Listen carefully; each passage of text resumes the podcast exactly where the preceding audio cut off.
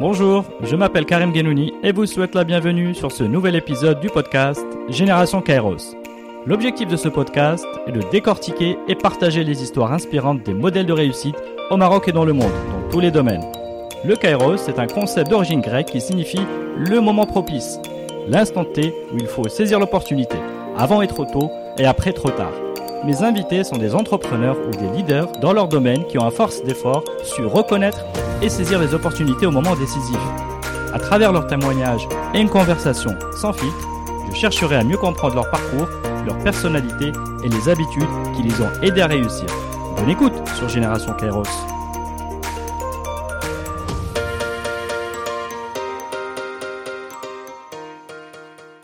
Eh bien, bonjour à tous. Aujourd'hui, j'ai le grand plaisir d'être avec Ralia Septi. Ralia, bonjour. Bonjour Karim.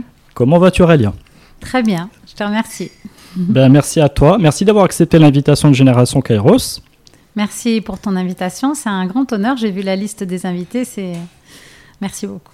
Eh bien, écoute, merci de d'avoir répondu à cette invitation et surtout euh, en tant que femme, parce que j'ai pas l'occasion d'avoir beaucoup de femmes inspirantes avec des parcours euh, et des parcours atypiques ou inspirants. Donc, je te remercie beaucoup de, de me donner cette oca- occasion de te rencontrer déjà, euh, de me faire visiter les locaux d'Aitmanos, qui va être notre sujet principal, et puis voilà, de peut-être pouvoir inspirer par la même occasion d'autres d'autres femmes, d'autres jeunes filles. Merci beaucoup. Très bien. Bien écoute, euh, Réalia, je vais te présenter rapidement. Euh, donc tu es euh, cofondatrice et directrice générale de la maison Hetmanos. Donc euh, Hetmanos, c'est 70 personnes, 15 millions de dirhams de chiffre d'affaires, je crois. Oui, c'est ça. Et c'est une maison qui est née d'une histoire d'amour d'un couple, donc avec ton mari, frère, que je viens de rencontrer, qui euh, voulait fonder une tribu et qui voulait vivre avec et de sa passion pour la céramique.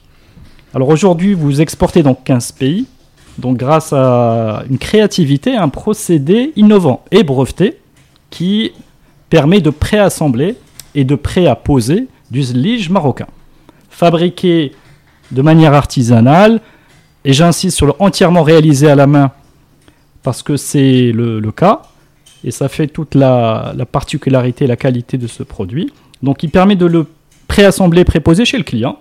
Donc le client qui est à l'international, donc euh, 15 pays, C'est ça.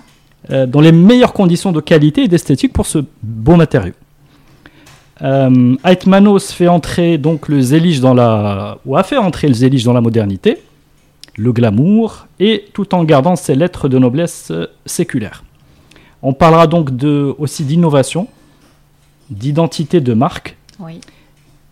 de la et là pour la fin, moi j'aimerais bien qu'on évoque aussi la promotion sur les, les réseaux sociaux. Euh, pourquoi? Parce qu'il y a vraiment un travail de qualité qui est fait et, et j'aimerais euh, bien avoir tes petits, euh, tes petits, tes petits conseils là-dessus, tout simplement. Avec plaisir.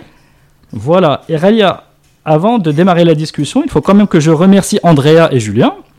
Donc deux amis euh, chers qui n'ont pas tari d'éloges euh, sur toi. et comme c'est des amis fiables, donc je les suis presque aveuglément. Euh, et ce qu'il y a aussi, je pense, d'intéressant dans, ton, dans ton profil, c'est que tu es co-entrepreneur, donc quelque part dans le family business, euh, où on a euh, l'artiste qui est à l'atelier et on a le, le promoteur, la, voilà, ou la personne qui doit faire des affaires et, le, et la promotion de, toute l'offre. Et, ça, et ça mise sur le marché. Et la multiplication des partenariats, qu'ils soient créatifs ou commerciaux. Donc il y a ce, cet aller-retour intéressant entre la création et le, et le marché. Et puis, euh, et puis parce que tu représentes le secteur de l'artisanat, donc euh, qui a pour moi un, potentiel immense.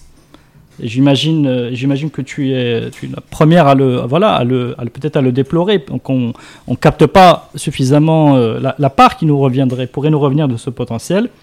Et tu tu t'es engagé dans, le, dans, le, dans la Fédération des entreprises d'artisanat pour parler également de comment peut-être euh, euh, améliorer peut-être euh, améliorer l'offre de l'artisanat marocain euh, au sens large à l'international.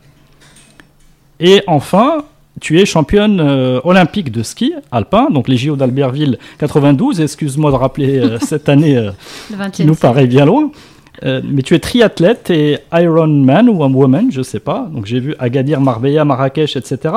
Mais euh, donc moi je comprends, c'est que le sport est une drogue euh, pour toi et que tu as un tempérament de battante et d'endurante Et, c'est également cette dimension-là que j'aimerais toucher du doigt, c'est comment on cultive ce, mindset-là.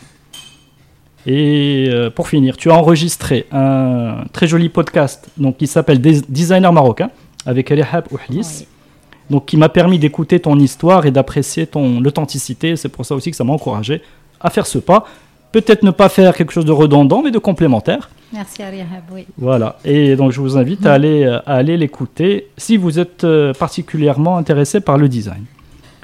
Et donc voilà, cher Alia, je crois que j'ai à peu près euh, tout dit en matière d'intro. J'espère que ça va bien poser le cadre.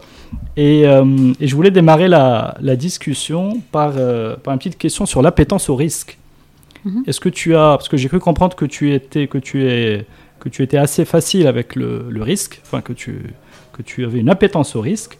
Est-ce que tu as toujours eu ce rapport détendu par rapport, euh, par rapport au risque? Est-ce qu'il était natif ou bien tu l'as nourri?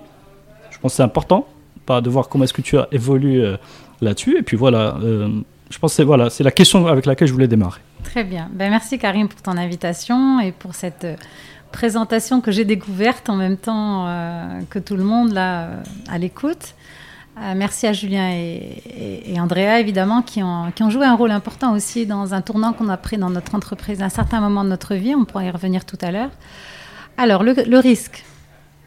Je crois que hum, la première fois que j'ai découvert Mhm. que j'avais un rapport au risque qui était peut-être pas très commun, on va dire.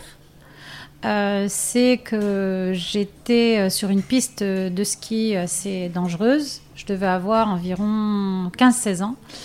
Et que ma mère, euh, mes parents sont des grands sportifs. Alors je n'ai jamais entendu un de mes parents nous dire attention, tu vas tomber. Chez nous, je pense que le risque, ça fait partie. euh, on est très à l'aise avec ça. Mhm. Et j'avais déjà conscience que dans les autres familles, c'était pas toujours pour tout le monde la même chose. Euh, va mettre un pull, tu vas attraper froid. Je n'ai jamais entendu ça de ma mère. Et pourtant, c'est une mère très proche et très maternelle. Mais c'était pas ça. C'était d'autres formes de, de proximité maternelle. C'est très intéressant à souligner. Et je l'ai entendu me dire, mais attends, mais tu réalises euh, à quelle vitesse tu descends cette, cette piste, mais c'est vraiment dangereux et tout ça. La première fois qu'elle me disait, euh, qu'elle me faisait une remarque sur, euh, sur euh, les risques que je prenais, Mhm. et en fait, je pense que soit je n'en avais pas tout à fait conscience, soit c'était complètement intégré. La vitesse, la pente, le, vraiment le, le risque, le danger, j'aimais bien, j'aime bien ça. Tu n'avais jamais pris de gamelle avant? Si, si, si, si, si, bien sûr. Je me suis fait plein de fois, plein de chutes. J'ai eu très mal. Je me suis cassé plein de choses. Euh, je me suis fait les dents, cassé des côtes, euh, déchiré des ligaments. J'ai eu des plâtres, des opérations, mais, mais euh, ça n'a jamais entamé. ça n'a jamais entamé. je sais pas comment dire ça, mais le risque, c'est quelque chose qui est directement lié au plaisir. En tout cas pour le, pour, le, pour le ski, qui est ma passion. Mhm. Au départ, la montagne, le ski, euh, bon, on parlera de tout ça tout à l'heure, mais euh, le risque, c'est vraiment complètement dans le quotidien. Mon père m'a appris à conduire quand j'étais très jeune. Il faisait du rallye automobile, donc on allait, il a toujours roulé très vite, euh, mais de manière euh, pilote. pilote. Mhm. Et il m'a appris à intégrer la vitesse euh, dans le, le risque et la vitesse dans la performance et dans la sécurité. Mhm. C'est-à-dire que pour lui, la vitesse, c'est la sécurité, à la manière dont, dont il me le présentait. Par exemple, un petit détail très simple, euh, avec, quand on apprenait à conduire avec lui, il fallait accélérer dans le virage, alors que 99% des gens freinent dans un virage. Ça, Ouais. c'est un exemple très précis, mais qui est... euh, donc quand on intègre un peu l'inverse Mhm. mais pas pour la sécurité. Parce Mhm. que quand on accélère, les roues adhèrent plus à la route, donc on dérape pas, donc on sort pas de la route, donc c'est donc on assure sa sécurité. Tout à fait. Il y a un côté Voilà. rationnel. euh, Un côté rationnel dans ce Mhm. risque-là. Je pense que c'est très lié effectivement au, au sport, et après ça s'est probablement développé aussi euh, par capillarité Mhm. dans euh, peut-être les autres euh, domaines de, de ma vie. J'ai toujours fait des choses qui étaient un peu par rapport aux personnes de ma génération. Je, je faisais des choses souvent. On me dit mais tu te rends pas compte, euh, tu as fait ci ou tu vas faire ça. Euh, non, ça me Je- ou bien je le mesure parce que Mhm. je fais, je, je fais pas de choses, je pense. Les risques sont calculés, D'accord. euh, mais ça fait partie, euh, partie des risques. J'aime bien ça. Ok, donc t'as- tu as multiplié un peu les sensations euh, au travers du sport, donc au travers du ski. Tu vois, il faut assouvir ce besoin de, ce besoin de prendre des risques. Donc tu l'as fait au travers du, Ah oui. au travers du sport. Après, peut-être tu peux nous évoquer le côté professionnel. Euh, Alors. comment ça se traduit? Alors, euh, côté professionnel, le risque euh, se présente de manière différente. Mhm. D'abord, je suis pas toute seule. Mhm. Donc, à la différence de le risque sportif, le danger n'engage que moi, encore que quand on, on devient mère de famille, on limite, on descend un peu la barre, je pense, inconsciemment. Mais dans l'entreprise, euh, on n'est pas seul.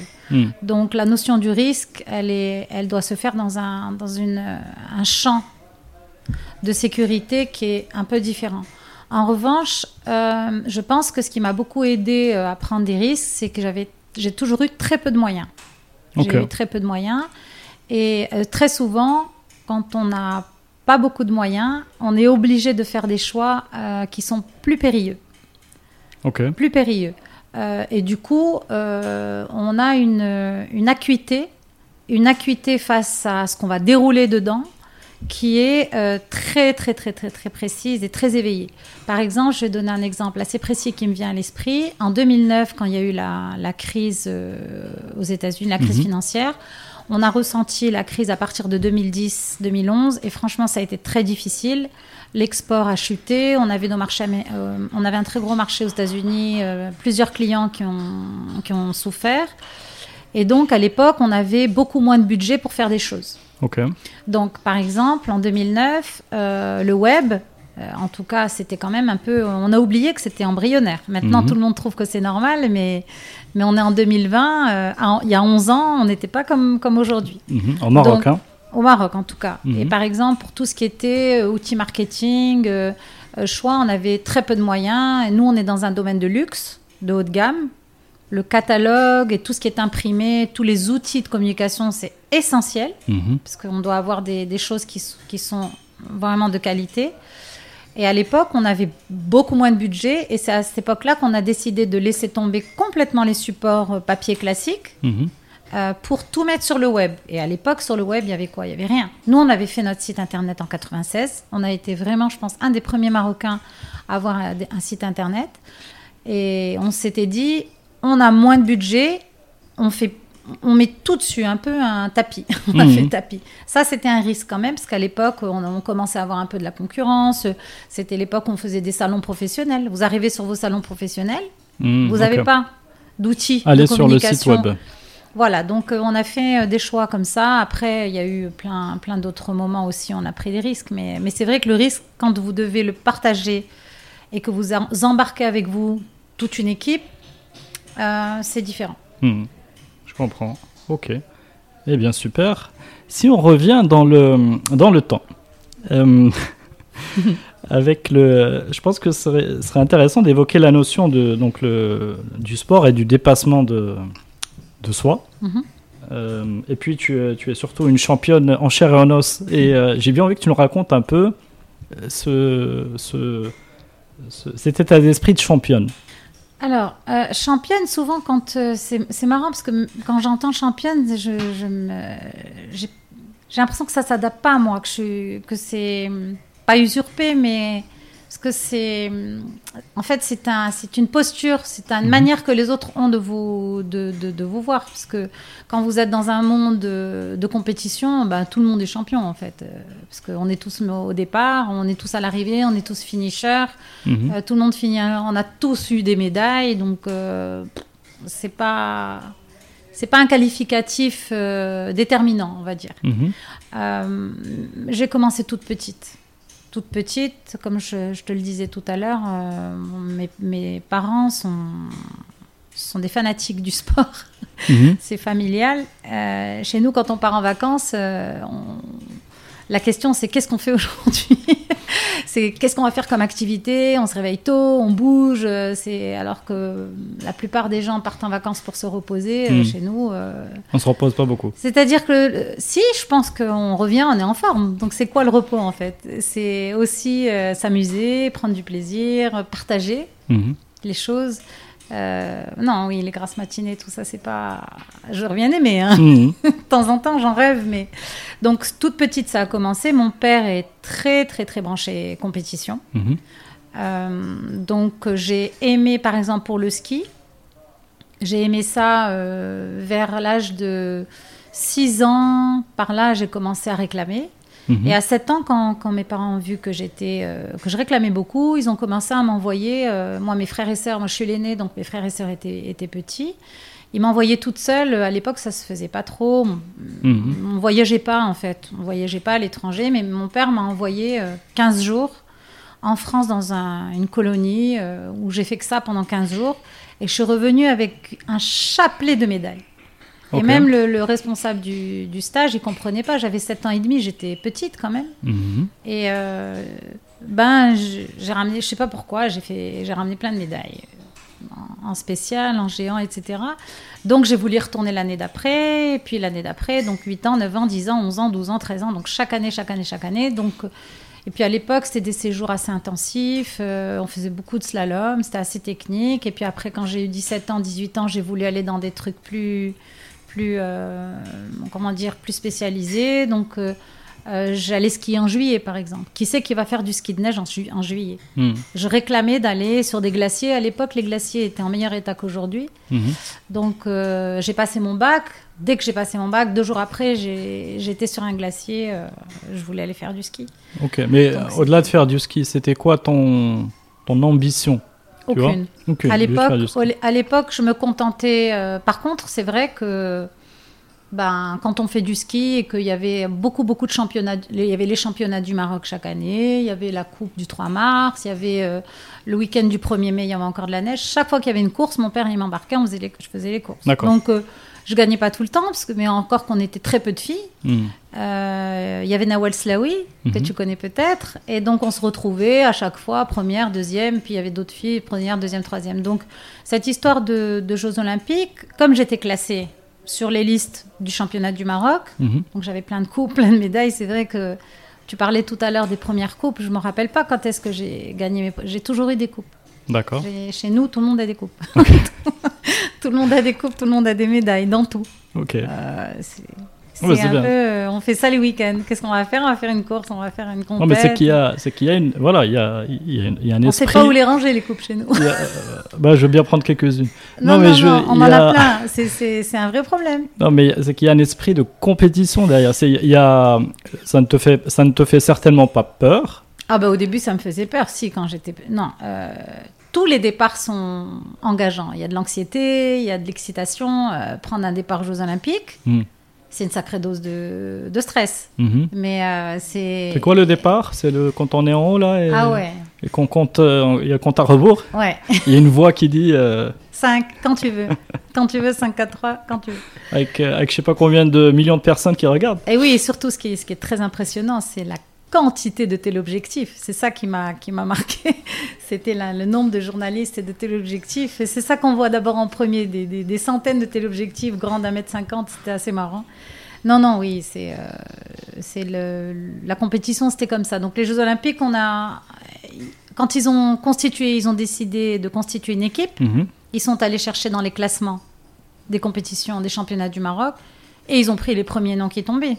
Donc ils voulaient deux filles, ils ont pris les deux premières. Mhm. Ils voulaient six garçons, ils ont pris les six premiers. Donc c'est un petit peu, c'est un peu euh, en même temps un hasard et pas un hasard. Mhm. Parce que si j'avais pas fait les championnats du Maroc, ben, Voilà, tu n'aurais pas été connu ni classé. été connue ni Mhm. classée. Donc euh, j'allais dire, même si c'est à l'échelle du Maroc, qui est un tout petit pays là-dedans, ça s'est passé comme ça. Ils sont allés prendre les meilleurs. Après, on s'est retrouvés sélectionnés dans une équipe, pris en charge par des coachs, envoyés en France, en Espagne pour différents stages. Ça a duré deux ans et demi. Quand même. Voilà, ça a duré deux ans et demi. Mhm. Donc moi, j'avais 20 ans quand j'ai rejoint l'équipe, 19 ans et demi. Euh, donc, moi, j'étudiais parce que j'avais eu mon bac, j'étais étudiante en Mhm. France. Et entre des séquences d'études, on partait en stage euh, soit euh, du côté de Chamonix à l'École nationale de ski alpinisme française, Mhm. soit en Espagne, soit au Maroc, quelquefois à Luca, aussi à Luca Imden. Et euh, ça a dû, on a fait quand même pas mal de stages sur deux ans et demi. On était, on était quand même bien préparés. C'était sérieux. Mhm. C'était une préparation sérieuse. C'était une préparation sérieuse qui a été en- encadrée par, euh, par un coach français qui était entraîneur euh, même de Franck Picard à l'époque. Mhm. Donc c'était quand même quelqu'un avec qui je- de qui je suis restée très proche, qui s'appelle Jean-Louis Galinier, que je vois presque chaque année. Et je vais, je continue à skier avec lui. Mhm. Et ensuite, on s'est retrouvés au jeu en février 92, euh, comme tu l'as cité tout à l'heure.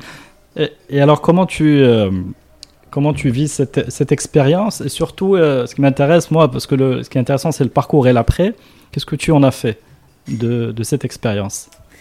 Je crois que hum, c'est le, le jour, les, comme tu le disais tout à l'heure, le départ de ce slalom, c'est le jour où j'ai reçu la, la plus grande dose de stress possible et imaginable pour moi en tout cas.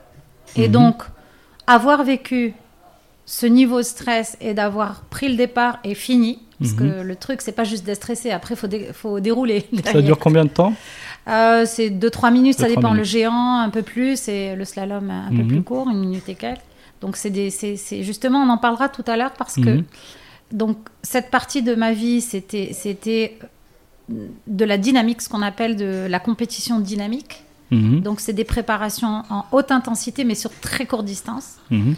Et ensuite, j'ai développé, euh, je me suis lancée dans des challenges nouveaux de, de- d'endurance et euh, j'ai découvert que c'était très différent. J'ai eu de gros problèmes au début parce que je pensais que je connaissais Mhm. et euh, j'ai, eu une très très grosse phase de remise en question quand j'ai commencé les triathlons longue distance. Parce que à la limite, les, tri- les triathlons euh, S et M, ce qu'on appelle les sprints et les M, c'est les courtes distances. Ça dure euh, une heure, une heure et demie, euh, jusqu'à trois heures. euh, je considère que c'est de la, encore de, de la courte distance. Mhm. Et quand on se lance dans des choses d'endurance où les, les entraînements sont longs, c'est chronophage et tout, là, j'ai eu un, un petit coup au moral à un certain moment. euh, si ça t'intéresse, je peux te raconter parce que ça a été un gros moment de doute. Et là, c'est Euh, l'Ironman, là Alors, quand j'ai préparé mon premier Iron- Hmm. Ironman, quand je me suis lancée dans la prépa du premier Ironman, j'ai euh, j'ai très mal vécu euh, le premier tiers de ma prépa. Très, très, très mal vécu. C'était la première fois que j'avais un doute pareil. Je comprenais pas. Moi, je me disais, ah, quand même, tu as fait les JO. euh, bon, ça, c'est galère, c'est costaud. Mais bon, de toute façon, moi, je, vous ai- je voulais juste finir. Mais pour comprendre, quand tu dis ta prépa, c'est que tu te voyais pas progresser, c'est ça non, Dans c'est ta pas préparation C'était euh, c'était la, la charge. Mhm. la charge physique et la charge mentale. Parce que préparer un, un half Ironman, moi c'était un half, c'était un semi, c'est un 73. Euh, c'est 6 jours sur 7 d'entraînement.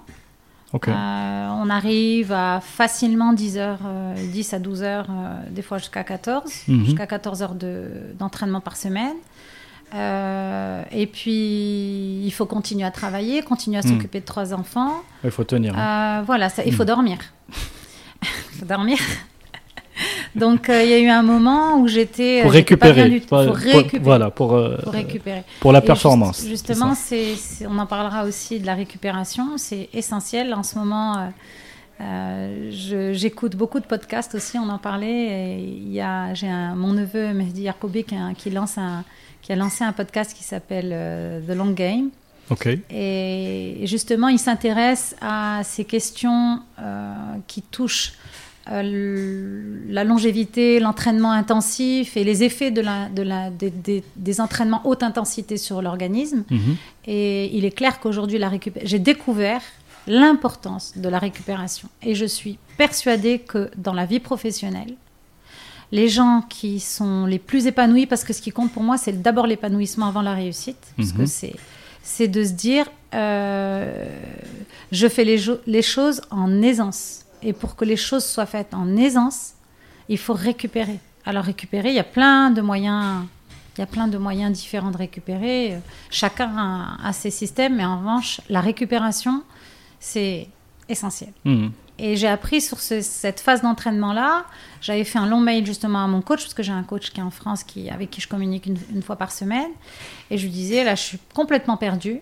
Euh, ça va pas du tout, je suis épuisée. Euh, et là, j'ai fait un petit peu de méditation.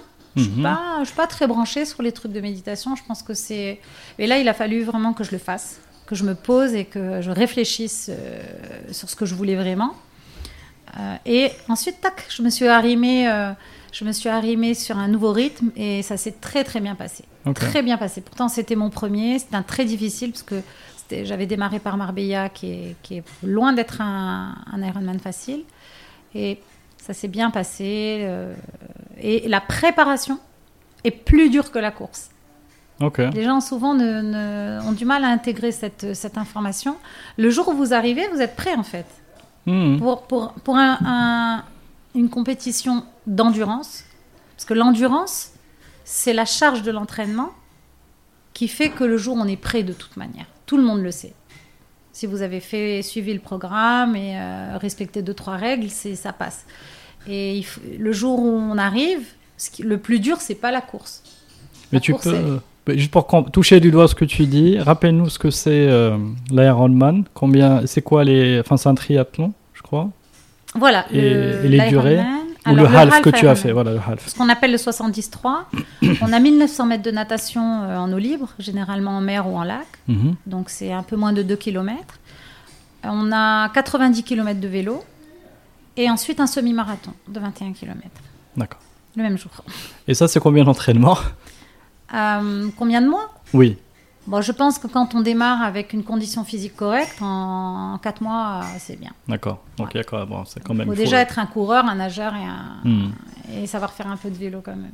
Non, mais il faut les, euh, bah, comme tu le disais, il faut tenir l'entraînement euh, surtout pour pouvoir. euh, D'où la- d'où l'importance de la répétition, ce qu'on disait tout à l'heure, la répétition, la régularité. Ah Et là, tu disais, c'est au quotidien. hein. Six Six jours, jours sur six sept. jours sur 7, il n'y a pas plus régulier que ça. Il ne faut pas sauter de séance. Ok. Donc après, si on reprend le fil, donc tu, je pense que tu finis tes études, retour, euh, retour au Maroc assez tôt, 92. 80. Après, juste après les JO. juste après les JO, et euh, pour arriver jusqu'à Etmanos, la création de d'Etmanos, si, euh, si tu peux nous raconter euh, par quel moment clé. Euh, J'ai compris que c'était plutôt un- une passion de, de ton mari qui, Oui. qui l'avait guidé vers, ce, vers se lancer dans cet univers-là et que tu, euh, que tu l'aidais à ranger ses papiers, que finalement tu as fait plus que, que ranger ses papiers, peut-être lui, lui tendre les papiers que tu voulais lui faire euh, bien signer. Mais il y a, il y a, il y a je pense, au-delà de l'anecdote, euh, je pense que les, vraiment les, les histoires de création sont, sont, sont pleines de, de symboles et de sens, parce que c'est le moment, il y a des moments clés. Est-ce que tu te souviens de ces moments clés où au lieu de... Tu as choisi vraiment de tendre le papier plutôt d'aller euh, répondre peut-être à un appel de, quelqu'un qui voulait te lancer dans un autre projet. Alors, moi j'ai un trait de caractère qui, consiste à, faire ce qui, à faire les choses qui doivent être faites. C'est-à-dire que j'ai un petit côté euh, dans le devoir, il faut faire les choses. Ah non, ça c'est mal rangé, je vais le ranger, etc. Donc j'ai un peu tendance à ça. Donc c'est vrai que quand, euh, quand Ophir avait ce projet euh, de, de monter son atelier de céramique, moi, à l'époque, je travaillais, euh, parce qu'on était, il fallait qu'on paye notre loyer, donc moi, j'avais trouvé un job, et j'étais dans, un, dans une affaire dans, dans le papier, pour les imprimeurs, etc. Et puis, au bout de 18 mois, j'ai démissionné, je voulais trouver un job plus sympa, donc je démissionne. En même temps, je venais d'avoir euh, mon premier enfant, je venais Mhm. de l'avoir. Et j'avais dit, bah, le temps de chercher un autre boulot, c'était à peu près en décembre 94. Donc Fadel, mon fils aîné, avait quelques mois. Et euh, il avait vraiment 8-9 mois. Et euh, je lui ai dit, je t'aide un peu pendant 2-3 pendant deux, trois mois. Il, était, il avait déjà importé ses fours. Donc les fours céramiques étaient en instance d'importation. Et il y avait un bazar monstre, effectivement, dans les papiers d'import et douane et tout. Donc j'ai commencé un peu à classer les papiers, à faire des dossiers, etc. Et puis aller à la banque, aller venir, et puis euh, une chose une autre. euh, on avait loué un local, il avait loué son, son local pour les mettre, Mhm. et donc on arrive euh, bah, là où on est là actuellement. Mhm. C'était ce local-là. Ok. Super. Là, on enregistre aujourd'hui. On entend les petits tic-tic des. Oui, on les, les trop bien. Et j'étais donc, euh, il y avait rien, évidemment ni bureau ni rien. J'étais juste assise sur un espèce de gros tonneau et je prenais des notes de voir ce qu'il fallait faire, monter l'électricité, faire venir, aller, aller à l'IDEC. Bref, de, lui- de lui donner un coup de main pendant Mhm. que lui s'occupait des choses plus techniques. Et puis, euh, une chose, une autre, euh, quand les fours sont arrivés, que là, on est rentré dans le dur, Mhm. je me suis dit, je ne peux pas le laisser maintenant, je vais attendre encore un peu. Et, et puis un peu, un peu, moi j'ai fait un master, euh, j'ai fait un master en, en exportation. Donc dès qu'il a commencé à, à fabriquer, euh, ben, je me suis dit, idéalement, ce serait bien qu'on exporte. Mais ça, c'est marrant en fait cette histoire. Euh, pourquoi? Parce que en fait, ça tombe tellement bien parce que tu as fait ton master en exportation, donc c'est oui. tu avais le pour J'avais la fonction. voilà pour moi, tu avais vraiment la fonction au bon moment pour dire euh, parce que pour moi, vous vous êtes positionné sur une niche au travers de, de votre offre. C'est peut-être que le marché, je ne connais pas le marché, etc. Mais je pense qu'il y a une intelligence derrière votre projet dès le départ, c'est de viser l'export. Oui, Euh, et cela, peut-être que ce, entre guillemets, ce mérite te revient parce que tu étais, euh, avec ce savoir-faire-là, tu as peut-être un peu poussé l'entreprise dans ce sens. Mais c'est tout à fait vrai, parce que je me souviens même qu'à l'époque, euh, je comprenais pas pourquoi il y avait quelquefois des gens, des industriels ou des fabricants, ou même des artisans qui étaient dans mon, plus dans mon secteur d'activité, qui pensaient que exporter c'était difficile. Mhm. Ou non, c'est risqué, etc. Alors que, à aucun moment, alors on revient à l'histoire du risque, à aucun moment je me, senti, euh, je me suis sentie euh, euh, dans l'impossibilité de- d'exporter. Mhm. Pour moi, c'était évident qu'il fallait exporter. Vu qu'on était sur un produit préassemblé prêt à poser, parce que le zlige, tel qu'on le fait, c'est un produit préassemblé prêt- à poser. Si toi, tu es marocain et tu veux faire du zlige ici, eh ben, tu, tu fais venir un malum, tu n'as pas besoin d'avoir un produit pré- préassemblé prêt à poser. Mhm. Donc, euh, par Mais- nécessité, donc euh, c'était vraiment la nécessité, c'était de, de l'exporter. Mais ça, c'est arrivé après. Le, le, le- l'innovation ou la, euh, ce procédé euh, nouveau, ça a été plutôt un moyen. C'est-à-dire que, vous- ce que j'ai compris, vous avez- d'abord ciblé l'export et vous avez développé le procédé pour y arriver. Oui, parce qu'en fait, quand on a démarré à Hitmanos les deux premières années, on faisait une vaisselle peinte à la main, comme une poterie de Fès. Mhm. Et c'était une vaisselle qui, qui, qui était peinte à la main avec les motifs de Fès. On avait les ma'alem de Fès, etc. Et euh, là aussi, on s'est dit, euh, on va exporter. On va Mhm. vraiment exporter parce que c'était... euh, je sais pas, le premier jour, je me suis dit... Et, et tu sais comment j'ai trouvé mon, mon premier client? Non, je non. sais pas si je t'ai raconté ça. À l'époque, évidemment, pas Internet. Je, je reparle à ceux qui nous écoutent et qui ne connaissent pas le XXe siècle. J'espère qu'ils sont pas- nombreux. il n'y avait pas Internet du tout, donc euh, il y avait que le fax et le téléphone. Et à Mhm. l'époque, euh, il y avait des magazines de décoration, donc on pouvait retrouver éventuellement des prospects comme ça en regardant dans les magazines. Tiens, il y a un tel client à tel endroit. Donc euh, mon père à l'époque m'avait dit, écoute, euh, allez. euh, je te laisse un téléphone à ta disposition. Tu peux appeler à l'étranger de temps en temps, Mhm. parce que bon, on n'avait même pas les moyens d'avoir l'international Mhm. ici. J'avais pas de téléphone hein, ici. Oui, oui, j'imagine. Donc, j'avais rien. Mhm. Donc, je faisais du phoning et je suis tombée sur un, un monsieur très gentil Mhm. en France, à l'île-sur-la Sorgue, qui s'appelait Michel Bean et qui malheureusement est décédé cette année. Et qui, me dit euh, Ah, ça a l'air intéressant. Je lui décrivais au téléphone ce que je faisais. Mhm. Donc, pas d'image, pas de PDF, pas de rien du tout. hein. J'avais, même pas de catalogue ni rien. Et il me dit Ah, ben d'accord, envoyez-moi. On pouvait même pas envoyer d'échantillons, il n'y avait pas DHL, il n'y avait pas rien. Mhm. Et puis, j'ai eu ma première commande comme ça, je me souviens, c'était 10 000 francs français. Ah non, mais c'est le plus beau jour de ma vie. Et c'est comme ça qu'on a commencé à exporter. Ok. Et euh, ensuite, on a fait des salons grâce à la Maison de l'Artisan. On pourra tout à l'heure parler, euh, si tu veux, de la fédération, de l'artisanat. Mhm. La Maison de l'Artisan du Maroc, est un- c'est un organe de promotion de l'artisanat qui organise des salons à l'étranger et qui, à l'époque, je ne sais plus si c'est le cas aujourd'hui, permettait d'avoir un stand gratuit, en tout cas la première fois que tu participais, Mhm. tu payais pas le stand. Donc ça donnait l'opportunité à, des, à des, des gens comme nous qui démarraient. Mhm. Donc on a pu euh, exposer en Allemagne, exposer en France et trouver des clients comme ça. C'est comme ça qu'on a démarré. Ok. Et comment est venue l'innovation dans le pré-assemblé, pré-apposé? C'est tout fait qu'il y a eu cette idée. Il s'est dit, il faut que je trouve un moyen Mhm. que le zlige soit possible à installer ailleurs qu'au Maroc ou que dans des pays comme le Proche-Orient où on peut envoyer des Donc une fois, une fois que vous avez compris que votre niche était l'export, est arrivé, maintenant il faut trouver le moyen de le, de le transporter, de le poser, euh, etc. de la manière la plus... euh, Et en fiable. 97, euh, à l'automne 97, les essais étaient validés. Et Tofir a mis au point ce procédé de zélige préassemblé, prêt à poser, très fin, très mince, très facile à transporter, facile à couper aussi pour les, pour les calpinages quand tu installes ça sur les murs, facile Mhm. pour faire tes joints et tout ça. Et on a exposé en mai 98, alors date historique d'Aïtmanos, mhm. parce qu'on a exposé à- en Floride, au Salon international de Coverings, qui est pour les revêtements sol et murs. Mhm. Et on a gagné un prix. On a été les stars de ce salon, un truc inouï. On Mhm. avait le temps ni de manger ni de respirer pendant quatre jours. Et on a, on a été euh, tout de suite repéré par euh, trois, trois grands euh, distributeurs de carrelage haut de gamme Mhm. et qui ont sélectionné Hitmanos tout de suite pour leur gamme. Et euh, tout- le marché américain, on a Alors, fait, ça a explosé. Naturellement, mais moi j'aime bien les coulisses.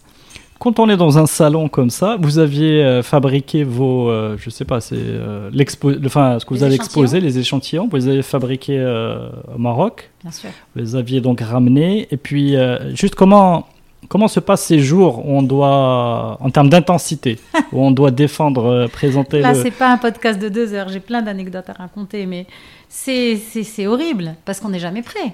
Mhm, voilà, c'est ça. À jamais, on n'est jamais prêt. Et c'est pour ça que je dis toujours que les salons et les expositions, c'est extraordinaire parce que c'est un deadline où tu es obligé d'être prêt. Parce que Mhm. si tu participes à jamais à rien, si on a toujours le temps de faire les choses, on les fait pas. On progresse pas aussi vite. Mhm, Et ça me fait penser un peu à la compétition. mhm. Euh, J'en parlais un peu avec les garçons euh, avec qui je m'entraîne ces derniers temps. Avec le Covid, il n'y a pas de compétition. Comme il n'y a pas de compétition, il y a beaucoup de gens qui n'ont pas de motivation pour s'entraîner. Et j'ai remarqué, j'ai pu constater que les garçons ont besoin d'une date avec un dossard pour s'entraîner. Si tu n'as pas de dossard, tu t'entraînes pas. Alors que les filles, souvent, ce que j'ai constaté, hein, c'est pas une généralité que je fais, autour de moi, on est embarqué dans un quotidien d'entraînement, une discipline quotidienne, hebdomadaire. Ben, il n'y a pas de dossard, il n'y a pas de compète, et alors On est là, on s'entraîne. Et, et c'est très étonnant, il y a un truc très intéressant qui se passe actuellement Mhm. l'absence du dossard. l'absence du dossard est très souvent sur les forums où on échange. Les garçons parlent que de ça. Et le dossard, et quand est-ce que je vais avoir mon dossard Et la, la prochaine compète, c'est quand Alors le dossard, si je comprends bien, c'est bien le numéro qui m'a affecté et j'ai envie d'être le premier. Pas nécessairement, c'est simplement une date butoir. Pour faire le rapprochement avec une entreprise et le, Ouais. le- pour revenir à, à notre sujet, le salon professionnel, c'est une date. Tu dois être prêt. Non Ok. Ton produit doit être prêt, tes homologations, tes, tes- tes collections, Mhm. tes shoots, tes photoshoots, euh, le marketing, tout doit être prêt pour une telle date. Ça demande un rétro-planning qui Mhm. n'est pas forcément une- intuitif chez nous dans notre culture Mhm. et qui nous oblige à être prêt. Et c'est vrai que la première fois, c'était notre premier gros salon aux États-Unis. On était prêt last minute. Moi, j'ai des échantillons avec Tofir qu'on a emmenés dans l'avion sous le bras. Mhm. des échantillons de Zillich qu'on a amenés en, en cabine. Mhm. Donc, euh, c'était euh, c'était last minute, vraiment last minute. Mais une fois qu'on était sur. Je me souviens que les références, on les a faites, on les a inventées dans l'avion. Parce que comme les échantillons avaient été prêts à peine quelques jours avant, Mhm. et je lui disais, mais. Et on a mis des références rapidement. Et une fois qu'on est arrivé. Et heureusement, parce que quand on est arrivé sur le salon, Mhm. on a collé des étiquettes pour, pour, pour les références. Les Mhm. références, c'était la veille. Ok.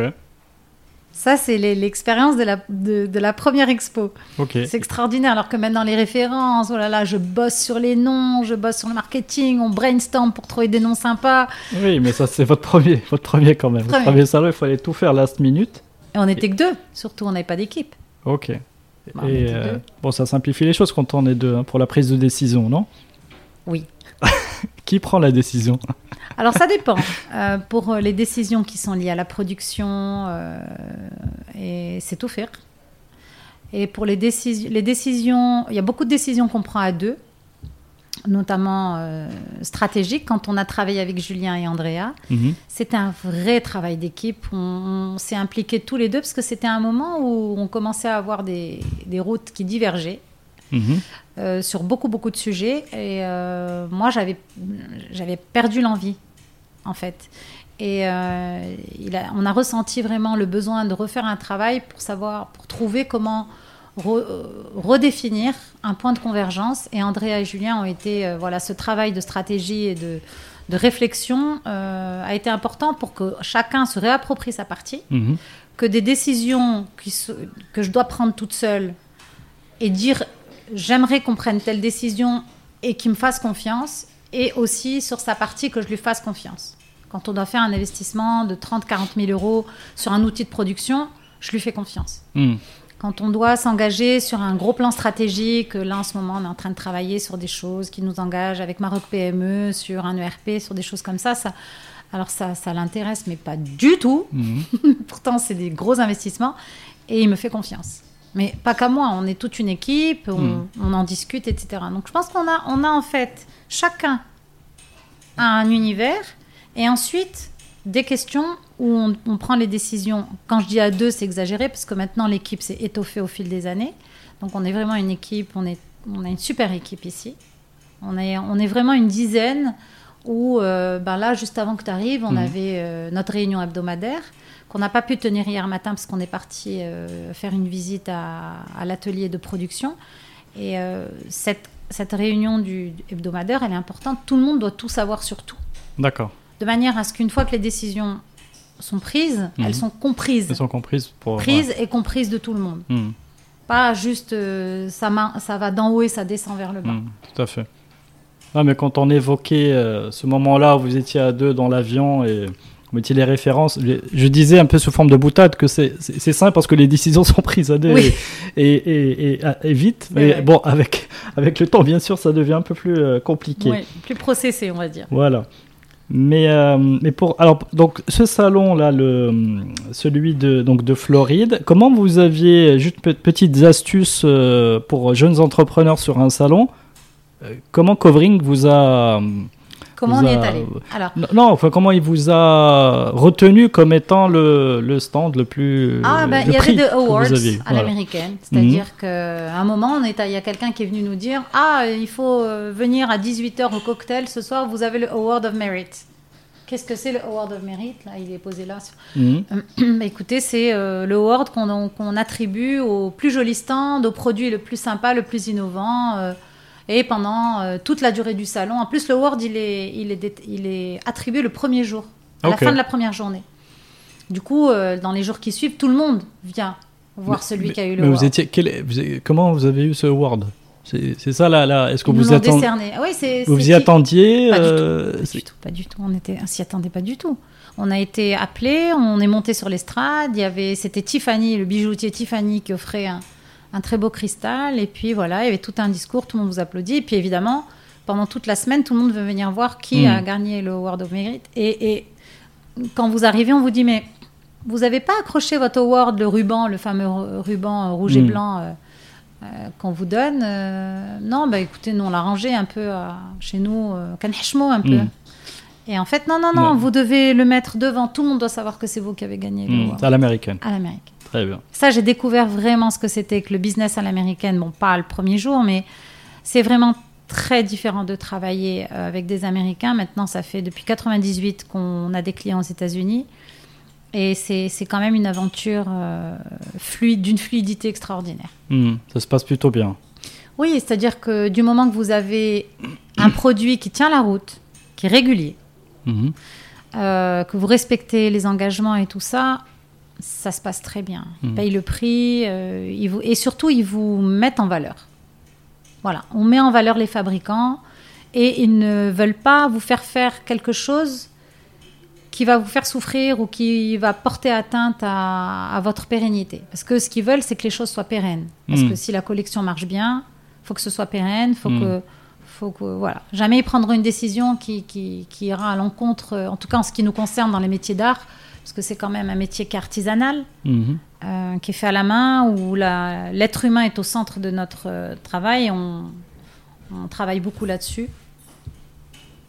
Donc c'est Ah. pas du short term Non. thinking, c'est plutôt du voilà. Ex- plutôt notre du- expérience Hmm, d'Aït Manos aux États-Unis, ça n'a jamais été short term. ok. C'est jamais des, des- Alors ça, c'est une question qui est très intéressante parce que c'est ce que j'ai beaucoup reproché euh, à tout le système, que ce soit ministériel ou même de la part des, des opérateurs marocains. Souvent, on recherche le coup de fusil, le deal, Mm. et pas la relation long terme. Mm. Et c'est évidemment ça expose, ça expose à beaucoup de, de, euh, comment dire de précarité parce que quand on fait juste des deals qui s'enchaînent une fois avec les gens, le jour où il y a une crise, ben c'est beaucoup plus compliqué de de- d'insta- d'installer la pérennité avec Mm. quelqu'un qui, qui disparaît Et le la lendemain. confiance. Voilà. Alors qu'avec quelqu'un avec qui on a une relation long terme, on peut discuter, on peut, euh, euh, voilà, on peut espacer, on Hmm. peut, on peut s'arranger. C'est une réflexion int- intéressante sur le. Il y a aussi le short money, long money aussi. Il faut viser le long Oui. money. Ne- Exactement. Mais d'ailleurs, à la suite de ce salon en 98, Mhm. quand on est allé à une réunion à New York, on avait pris l'avion parce qu'il voulait nous voir. Il y avait un gros client qui voulait négocier un contrat tout de suite.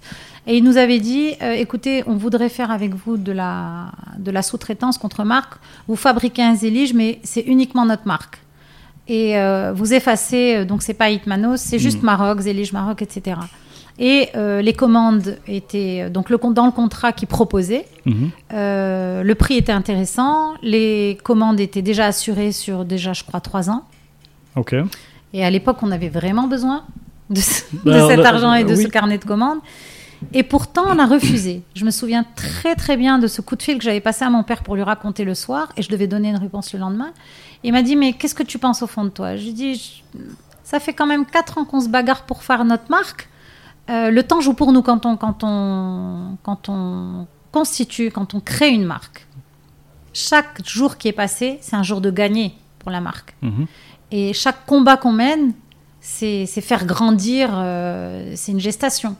Donc je lui ai dit, je sens pas. Il m'a dit, écoute, ta marque, ça restera ta marque. Que ce soit avec ce client ou avec un autre, tous les efforts que tu fournis, eh ben, un jour ce sera un autre client, mais on laisse notre trace. Et pour des Marocains à l'époque, je remets le contexte quand même, parce que dans les années 90, des marques marocaines à l'export, Mhm. il n'y en avait pas beaucoup. hein.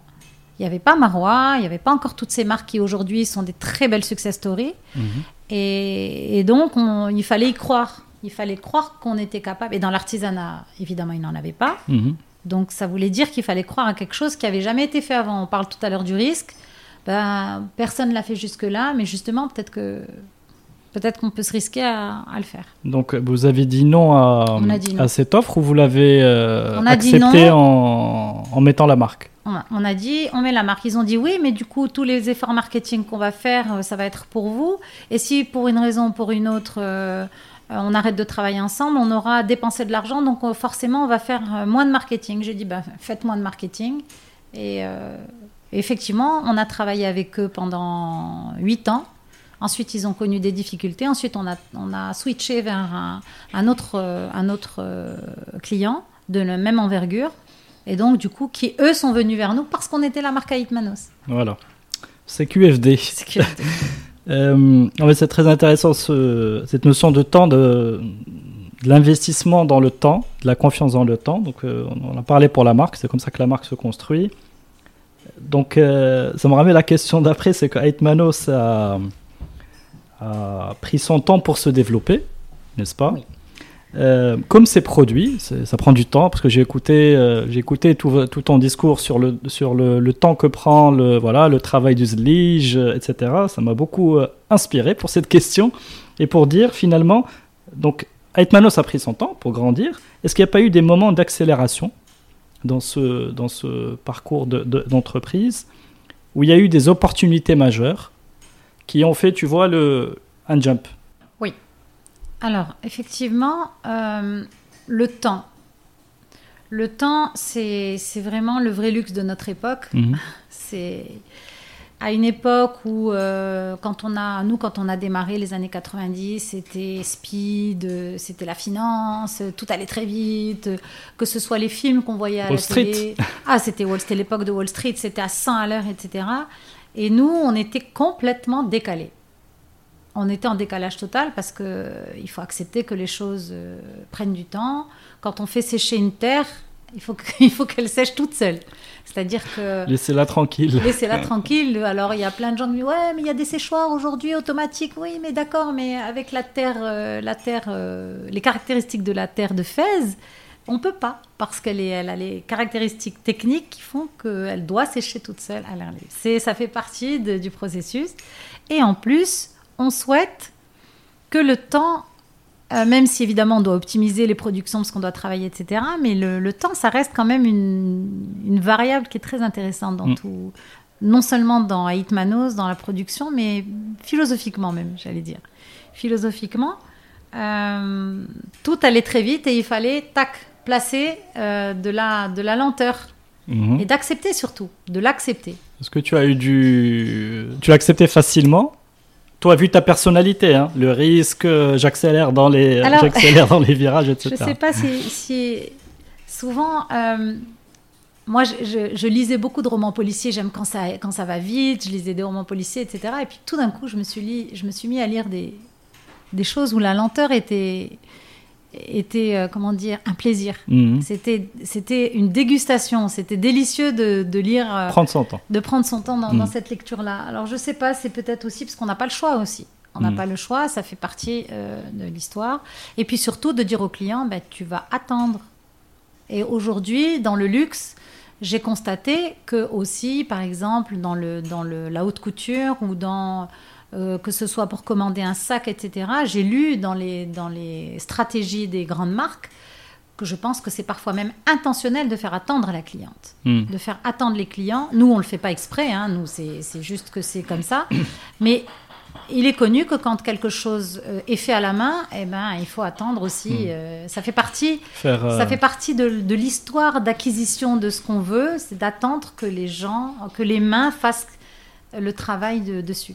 Tout à fait. Non, non, c'est un argument euh, marketing int- euh, intéressant comme, euh, comme les, euh, les iPhones, etc., qui ont fait des cycles de produits plutôt courts.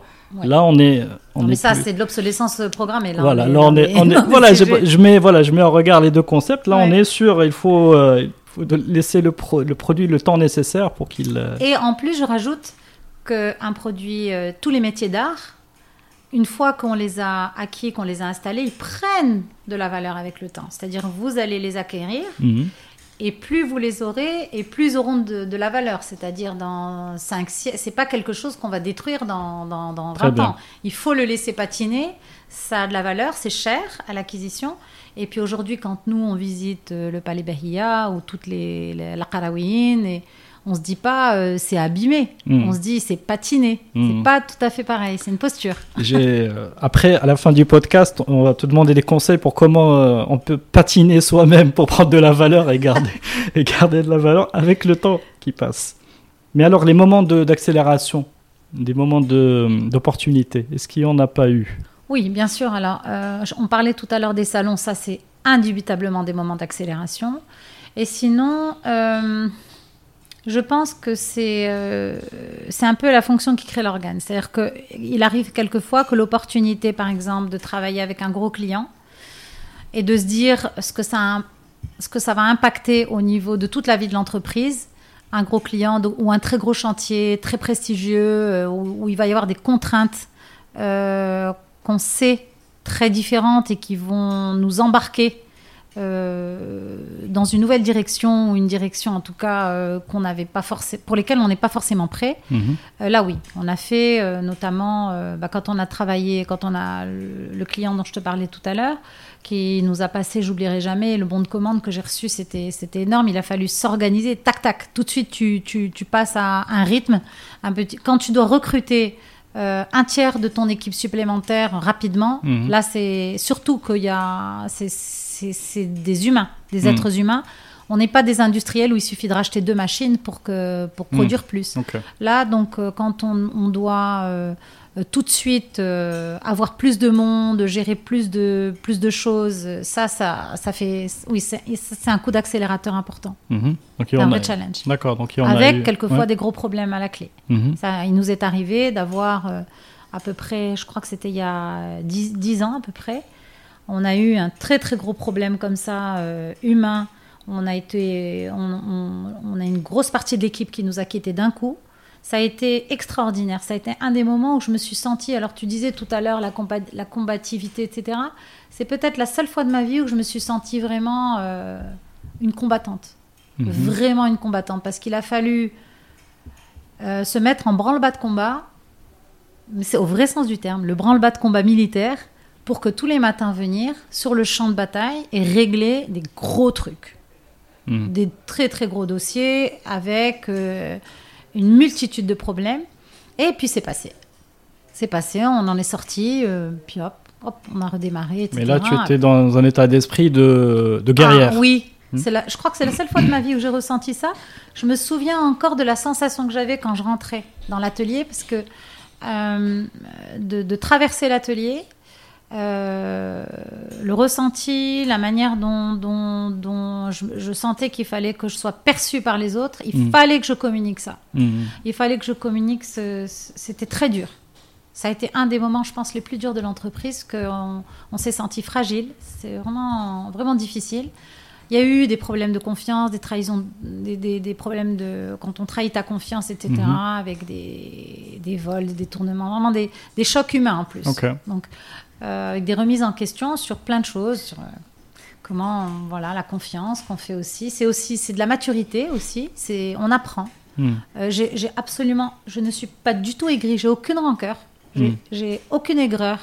Je pense que tout ce qui s'est passé, ça devait se passer. c'est bien que ce soit passé aussi. Et on a commis des erreurs. Hmm.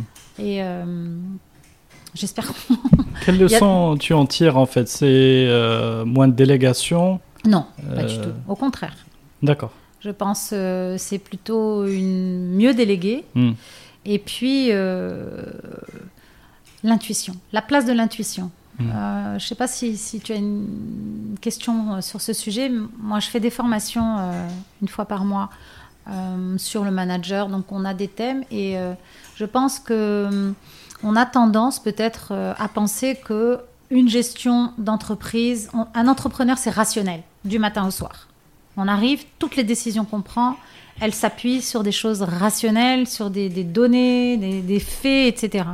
Or, euh, l'intuition doit garder sa, place. C'est hmm. pas, on prend pas que des décisions impulsives et intuitives, hmm. mais l'intuition, elle a autant de place que la donnée matérielle. Hmm. Et ce qui m'avait sorti de ce problème, c'est uniquement mon intuition.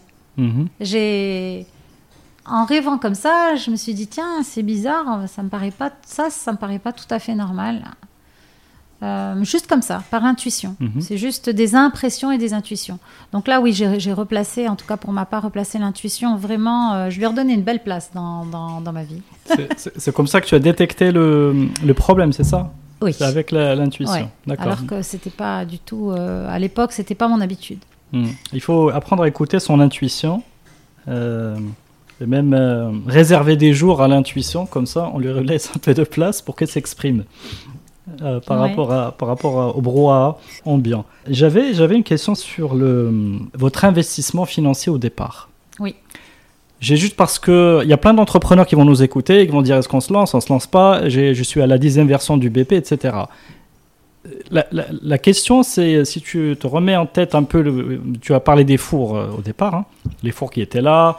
Bon, après, l'entreprise euh, a voulu faire d'export, a peut-être euh, finalement utilisé ces fours-là ou un, acquis d'autres.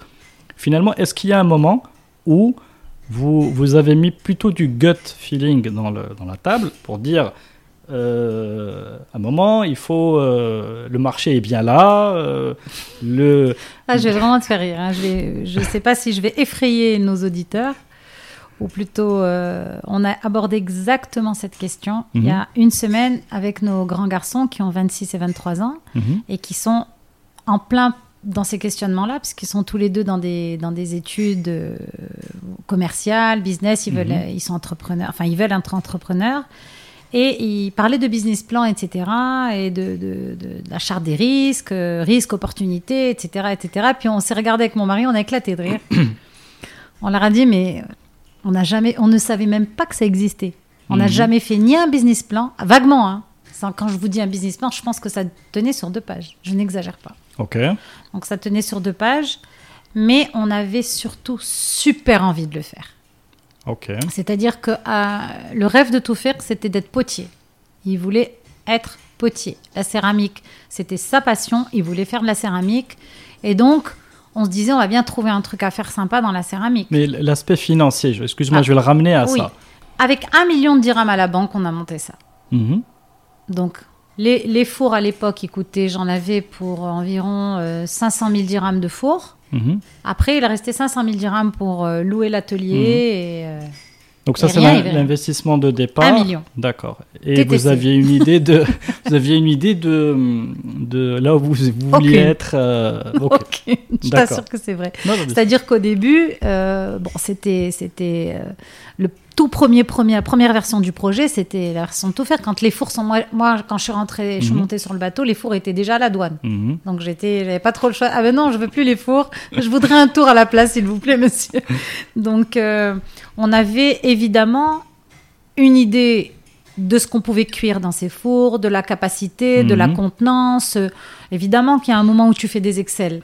Mhm. Mais très souvent, le bon sens, c'est le début du truc. Après, on sophistique. Des business plans, j'en ai fait 30 ou 40 depuis. Évidemment qu'on en a fait après, par la suite. Mais puisque ta question euh, était posée spécifiquement sur euh, le démarrage, on avait euh, des idées sur ce qu'on voulait faire. Mhm. C'était très souvent des idées qui étaient liées euh, au graphisme, à la déco, au style, aux couleurs, aux, aux motifs, beaucoup plus qu'au prix ou qu'à à l'étude de marché. Où on se disait, bon, du moment qu'on exporte, Mhm.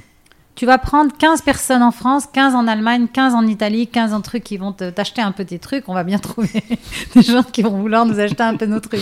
Mhm. Et en fait, euh, l'export a été extraordinaire parce que c'est exactement ce qui s'est passé. Un peu là, un peu là, un peu là, un peu là. On avait des clients partout, mais des tout petits. Donc, euh, on avait des tout petits clients partout. Et finalement, euh, disperser ces risques, C'est une Quand stratégie qui a bien fonctionné. oui, Mm. c'était une stratégie. euh, moi, j'ai toujours été. C'est un point de très grosse divergence que j'ai eu avec euh, le ministère à l'époque quand j'ai créé la fédération. Mhm. C'était qu'ils voulaient créer un artisanat de masse. Mhm. Et je leur disais, je leur disais, ça peut pas marcher l'artisanat de masse. L'artisanat marocain ne peut pas être dans un supermarché parce que vous allez le déclasser.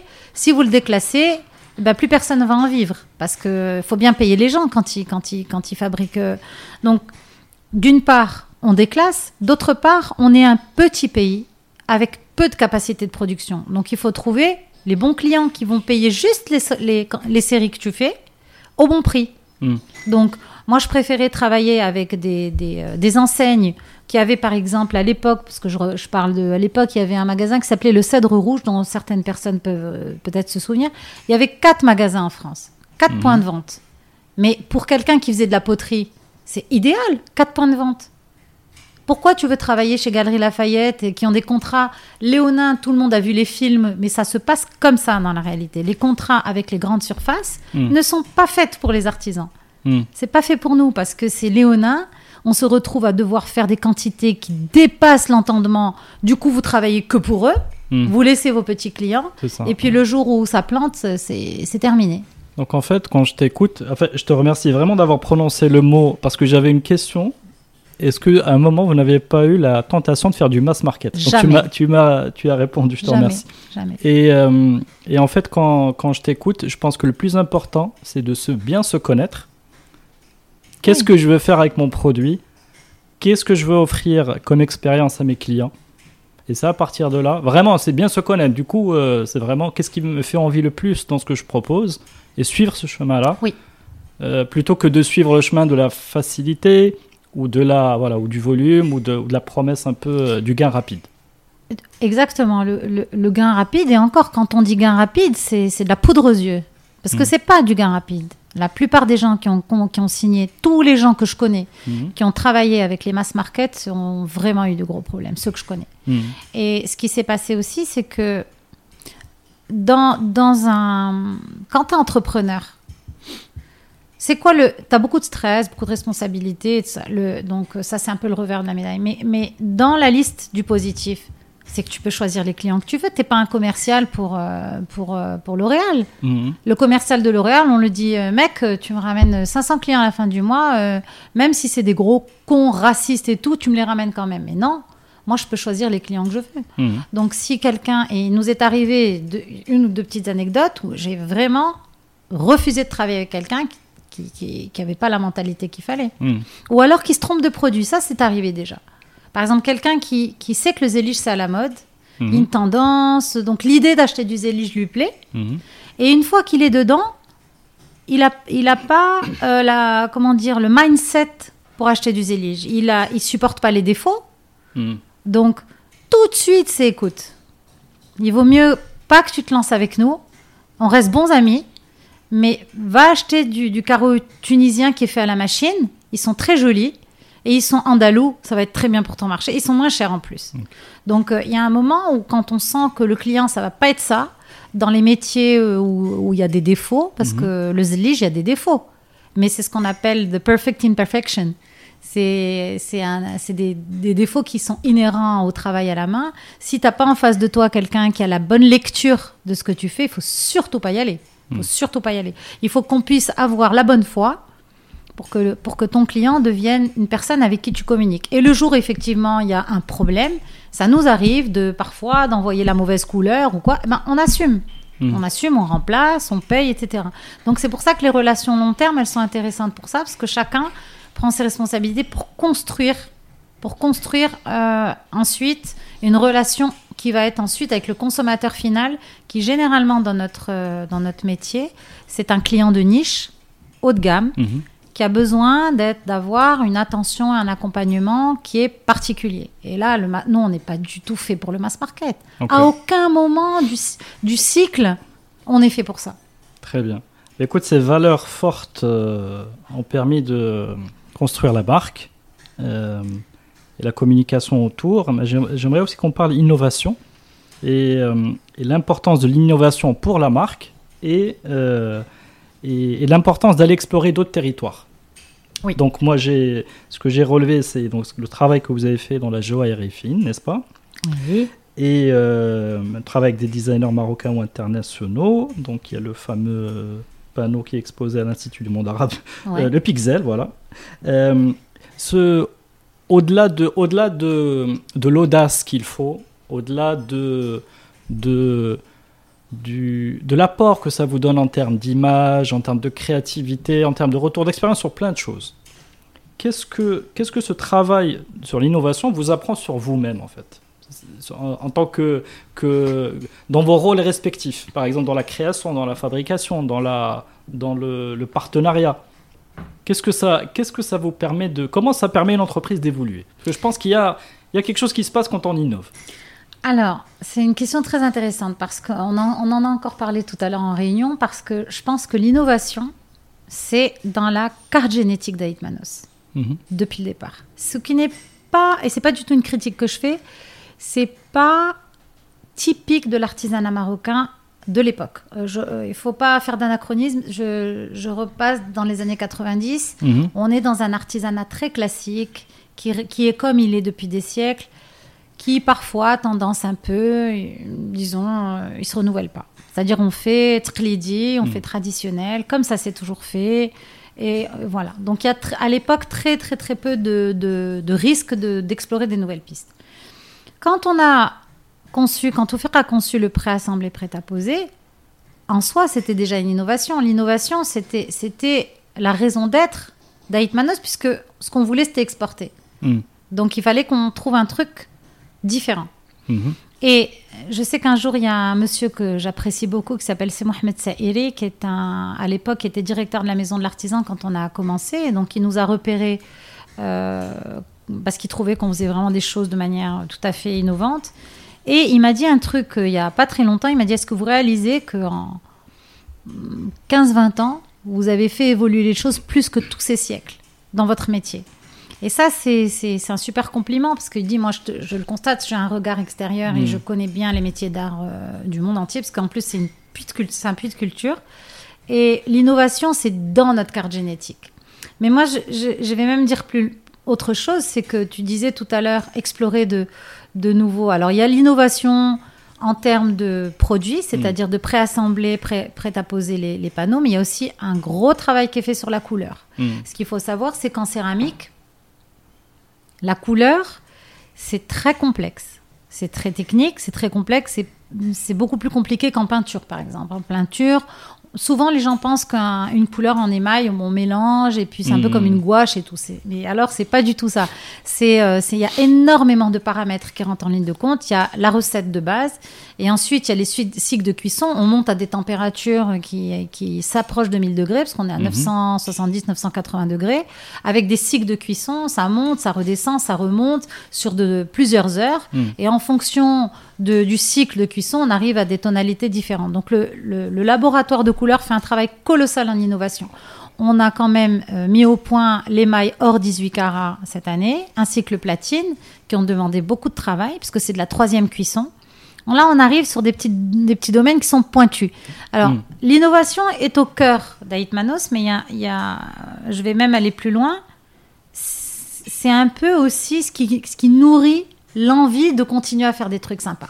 C'est-à-dire que, par exemple, quand on a ouvert le e-shop l'année dernière, ça fait un peu plus d'un an, ça fait 13 mois que le e-shop euh, a été lancé, et on s'était dit, ce serait vraiment sympa de, de décliner et de se lancer dans du petit mobilier, des tables, des cadres, des miroirs, des bijoux. Tu as, tu as évoqué tout à l'heure la, la joaillerie. Mais comment c'est né la joaillerie? Mhm. En fait, c'est un accident. C'est-à-dire que je voulais faire des cadeaux à mes commerciales aux États-Unis parce qu'elles sont une quarantaine, euh, quand je- que des femmes, pratiquement que des femmes. Mhm. Et quand je, de- je devais aller faire un, un tour du Texas, je devais aller voir trois, trois showrooms, elles étaient, euh, elles étaient au moins, euh, je sais pas, une vingtaine, 25. Je m'étais dit, qu'est-ce que je peux amener comme, comme cadeau? Mhm. Et je, je me suis dit, ce serait quand même sympa de faire un, un pendentif avec, avec des pièces de zélige. Et donc c'est parti comme ça, on a, on a, on a travaillé là-dessus avec Noémie Création. Et euh, quand on a vu ce que ça donnait, on s'est dit, mais attends, ça peut faire un super produit pour le e-shop. Et pas qu'on a lancé ça. Ensuite, on a lancé les tables. Ensuite, on a lancé, on a lancé euh, différentes choses. Mais franchement, aujourd'hui, c'est pas du tout le e-shop, ni les tables, ni les collections qui nous font, qui nous font vivre. Mhm. Mais ça reste un apport pour la créativité, pour l'innovation et pour l'image d'Aïtmanos qui est, euh, qui est très importante. C'est-à-dire que quelquefois, on se dit, ça va pas... Ça va pas rapporter du chiffre d'affaires, parce qu'on parle, on est entrepreneur, ce qui compte aussi, c'est de faire du chiffre d'affaires. Mhm. Mais il y a des projets qu'on fait, vraiment parce qu'on a envie de les faire, et que ça, ça continue, ça alimente l'identité de la marque, ça alimente l'idée que les gens se font de nous. Et franchement, je pense que c'est la vérité. C'est-à-dire quand on a lancé la collection de tables, euh, j'ai aucune idée de ce que ça va vraiment donner. On commence à très bien les vendre sur le site, Mhm. sur le e-shop. Ça a commencé pendant le confinement. Bon, les gens s'ennuient, achètent des tables en zélige. Mais euh, ce qui est surtout, c'est le processus. Le processus de lancement de ces tables, c'est-à-dire le travail qui a été fait en direction artistique, euh, les, les, les photoshoots, tous ces trucs-là, c'est un, travail vraiment, vraiment un truc qui, qui fait plaisir à faire. Mhm. Donc c'est l'envie. Donc ce que tu disais tout à l'heure par rapport à l'innovation, l'innovation c'est directement lié à l'envie et ça se nourrit. C'est comme un aller-retour. Mhm. J'ai envie d'innover, donc je fais ci et ça, et puis euh, et puis on reste quand même les. on- À un certain moment, c'était un petit peu une une, euh, une raison de vivre. C'est-à-dire qu'on se disait, on est obligé de continuer à garder notre avance Mhm. en continuant à montrer le- la voie, en innovant, etc. Parce que dans le monde du zélige, on est devenu quand même euh, un peu, on fait des choses de manière un peu particulière, on fait des choses différentes. En même temps, on revisite le patrimoine, parce qu'on fait des choses très traditionnelles. Euh, on, peut les, on les refait telles qu'elles ont toujours été faites. Nous, on a un respect immense pour le patrimoine. Euh, là, on va créer une collection bientôt qui sortira début janvier, qui, re- qui revisite aussi le patrimoine, la manière dont les Malem ont, ont travaillé avec d'autres décorateurs, etc. Et euh, aussi pour des choses qui peuvent être faites différemment, revisiter par exemple les, les dimensions et les proportions. On peut prendre un motif ancestral que tu vas retrouver dans les, dans les grands palais de Fès ou quoi, Mhm. tu décloisonnes, tu, tu exploses le motif sur. Ça, Toufir, c'est un, un truc qu'il a beaucoup travaillé. euh, euh, et de, de- juste en changeant la dimension, Mhm. évidemment, c'est un travail énorme parce qu'en graphisme, c'est plus du tout fabriqué pareil au niveau de la découpe, etc. mais c'est de revoir le patrimoine en revisitant un peu les proportions. C'est très intéressant. Ok. Bon, en tout cas, ce travail sur l'innovation, au-delà du euh, la satisfaction du résultat, parce que vous faites des choses très belles. Et euh, peut-être que je vais revenir à la fin sur est-ce qu'on peut avoir des offres euh, pour les gens qui écoutent le podcast. Ça peut être intéressant, n'est-ce pas? Mais non, vous faites des choses très belles. Ça permet de se renouveler à chaque fois, de, de, de, retrouver l'énergie, de retrouver l'envie. Donc c'est très, c'est un sujet qui est, qui est très intéressant au demeurant et, et qui alimente aussi beaucoup la marque, comme tu l'as dit. Et si on parlait un peu de digital. Oui. Le, le, donc, vous avez été les précurseurs sur le digital. Moi, là, j'ai, moi, j'ai vu la patte américaine. Je ne sais pas si j'ai raison ou tort, mais le, commencer en 96, c'est ça? Oui. Euh, lancer un site internet, c'est vraiment qu'il faut être aux avant-gardes. Et pour moi, là où on est aux avant-gardes à cette époque-là dans le monde, c'est vraiment aux États-Unis. Pour moi, cette influence des États-Unis, votre premier marché, vous a vraiment apporté cette vision-là un peu long terme pour dire il faut développer le. Peut-être que j'ai tort, hein, je ne sais pas. Mais c'est comme ça que. Euh, j'ai compris cette présence un peu précoce. Alors c'est un peu, un peu, je vais dire, je vais nuancer. C'est vrai parce que on s'est retrouvé. Euh, mais les États-Unis, moi, j'ai découvert qu'en 98. Mhm. Euh, moi, j'y avais, j'étais jamais allée aux États-Unis avant. Mhm. Mon mari y avait habité longtemps mais je n'avais aucune influence euh, américaine quand on a fait notre premier site en 96. Je pense que c'était surtout parce que je savais qu'en exportant, il fallait que je puisse être visible mhm. du plus grand nombre, alors, que j'avais aucun moyen de, à l'époque, euh, imprimer des catalogues. on, en a parlé un petit peu en début d'émission imprimé et envoyé par la poste, moi j'avais pas les moyens. Hmm, Donc je, me disais le mieux c'est d'avoir une vitrine en ligne. C'était hmm. super, c'était une opportunité extraordinaire. Moi je, voyais ça comme ça. Je voyais l'efficacité parce que c'est vrai que j'ai un, petit côté efficace, efficace, efficace. Je me disais je mets une page ou deux en ligne. Je passe juste un coup de fil à quelqu'un qui est à Sydney et je lui dis écoute, tu tapes www.http donc, euh, et donc, je voyais plus le côté pratique de ce, de ce digital. Mhm. Et ensuite, à partir de 98, je vais même te dire plus, parce que quand on a lancé notre compte Instagram il y a presque 4 ans, les, mes clients aux États-Unis, ils étaient en retard. Mhm. Ils étaient en retard. En tout cas, mes clients. Mhm. au contraire, il y a, dans la mode et puis dans le rap et les, les, les stars, etc., euh, sont, sont, très en avance. Mais dans mon domaine, dans le mhm. domaine de la déco, c'était c'était pas c'était pas, les précurseurs. Non. Moi, quand j'allais, quand je, faisais mes voyages aux États-Unis, je leur disais, mais bon ben bougez-vous sur vos comptes Instagram, qu'on puisse partager. en fait, tu as raté ta carrière d'influenceuse. Euh, réseaux sociaux, peut-être que tu es en train de la construire. Mais, euh, non, mais c'est ma fille qui me dit ça. Je suis une influenceuse. Mais c'est vrai, avoir cette euh, capacité à défricher les tendances euh, comme ça, voilà. Ça... Bah, c'est par efficacité, parce que les tendances, j'ai aucune prétention à. Non, non, je, ne pense pas que je sois, que je sois bonne pour ça, mais, mais entrevoir hmm. l'efficacité d'un outil ah oui, j'ai un côté efficace. Mais là, là, mais là tu l'avais vu pour Instagram. Ah oui. Les photos peut-être, ouais. Instagram, on a hmm. démarré très tôt. Hmm. Euh, oui, j'ai, en fait, j'ai beaucoup aimé cet outil-là dès le début. Autant, je hmm. euh, je comprends rien à Facebook toujours aujourd'hui. Je, suis totalement nulle et, pas intéressée par l'outil. Autant Instagram, j'ai compris tout de suite qu'il y avait un côté esthétique qui, allait m'intéresser. Il y avait un côté esthétique qui allait m'intéresser et euh, qu'on allait pouvoir exploiter avec, avec de beaux visuels. Alors raconte-nous, comment, alors tu ouvres ta page, pourquoi je te, je te demande ça? Parce que, encore une fois, il y a beaucoup d'entrepreneurs qui, qui, réfléchissent à comment se positionner sur les réseaux sociaux. Est-ce que j'utilise tel, tel ou tel média? Donc là, tu, euh, par exemple, Instagram, c'est mettre en valeur les photos, etc. C'est le meilleur média. Et aussi, euh, aujourd'hui, c'est le média le plus, euh, le plus tendance quand on veut voilà, suivre des. Peut-être dans les, dans les, les secteurs du luxe et de l'habillement, etc. Et donc, euh, comment, comment tu as démarré en fait? Tu as lancé une page et tu as commencé à poster. Et aujourd'hui, c'est quoi ton rythme? Est-ce que tu postes tous les jours? Est-ce que ah, c'est pas moi qui le fais aujourd'hui. Oui, oui, j'imagine. Ça fait très classe de dire ça, mais je serais bien incapable de le faire. Oui, il y a une équipe de 20 personnes qui travaillent tous les jours dessus. Non, on est une petite, une petite équipe euh, très solide parce que c'est les réseaux sociaux, c'est essentiel pour Manos. D'accord. On a une communauté. Moi, j'appelle ça en fait servir ma communauté. On a une mhm. communauté de fans, de clients, de followers qui sont, qui sont très attachés à la marque, avec qui, qui communiquent beaucoup d'ailleurs, qui envoient énormément de messages. Et il y a une espèce d'attente. Oui, on communique. Tout, Instagram, c'est tous les jours. Et en fait, la question que tu posais tout à l'heure, c'est lequel on choisit. Je pense qu'il faut Mm. surtout pas choisir. Mhm. Il faut en fait avoir une stratégie en disant Instagram, c'est la vie de tous les jours de l'entreprise. C'est ça que les gens veulent voir sur Instagram.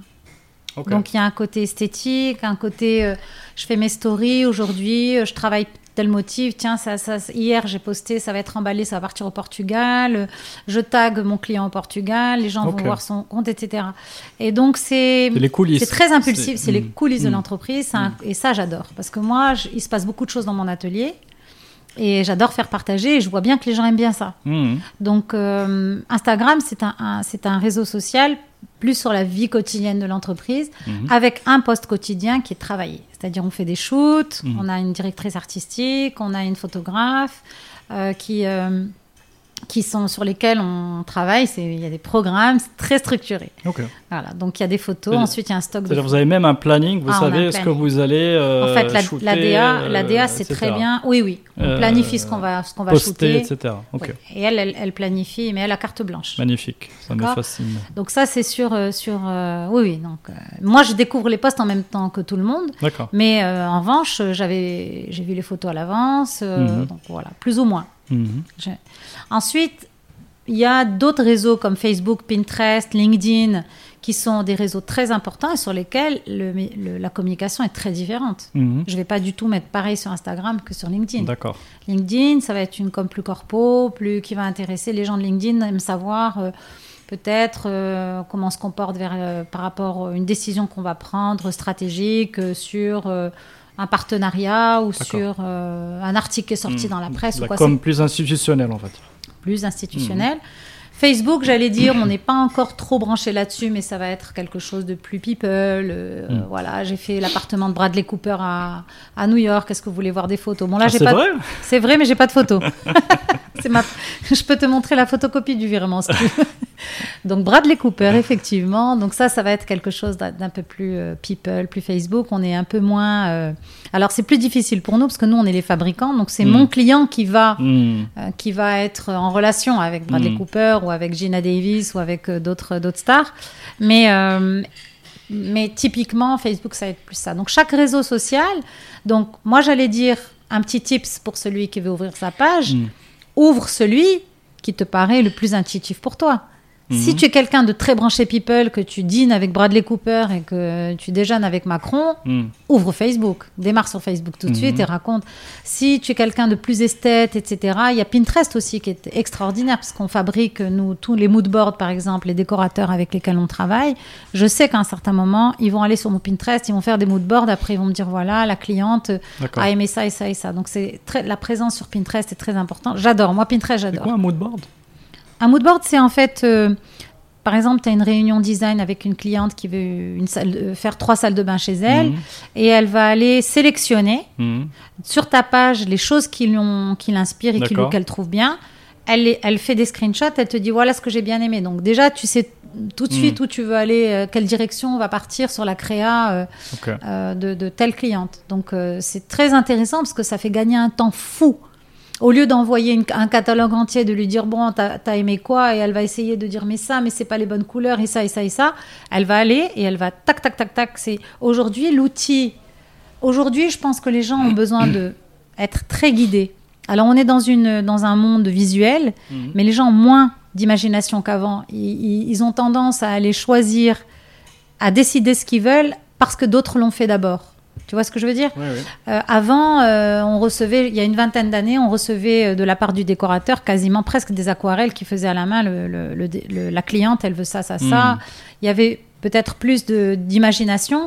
Moi, mais c'était le... beaucoup, le processus était beaucoup plus long. Moi, je veux le même modèle que Bradley Cooper, par exemple. Voilà. Voilà. Si tu veux, je te le Mhm. fais. Pour Mais- pas cher.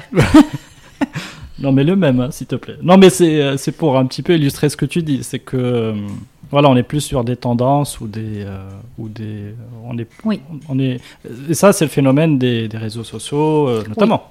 Pour, euh, Et du monde visuel dans lequel on est, on voit beaucoup de choses. Et du coup, ça nous suggère des envies. hmm, Et euh, j'ai envie d'un truc que j'ai déjà vu. hmm. Très bien. Donc là, Pinterest, c'est un réseau social qui est, qui est bien pour le coup. Je connais pas. Si, si, euh, je l'utilise pas, mais je connais. Voilà, en général, les gens qui utilisent Pinterest, c'est plus dans des métiers euh, d'architecture, de décoration, de mode, euh, des choses qui sont plus liées au visuel. Très bien, ok. Super. Peut-être euh, parce que tu racontes de belles histoires. Ouais, euh, la maison Hetmanos raconte de belles histoires. Est-ce que ça fait partie de, de- des, voilà, des petites joies que tu t'es découvertes? De raconter un peu l'histoire de- du produit, de l'artisan, de voilà, tout, tout ce storytelling là qui est.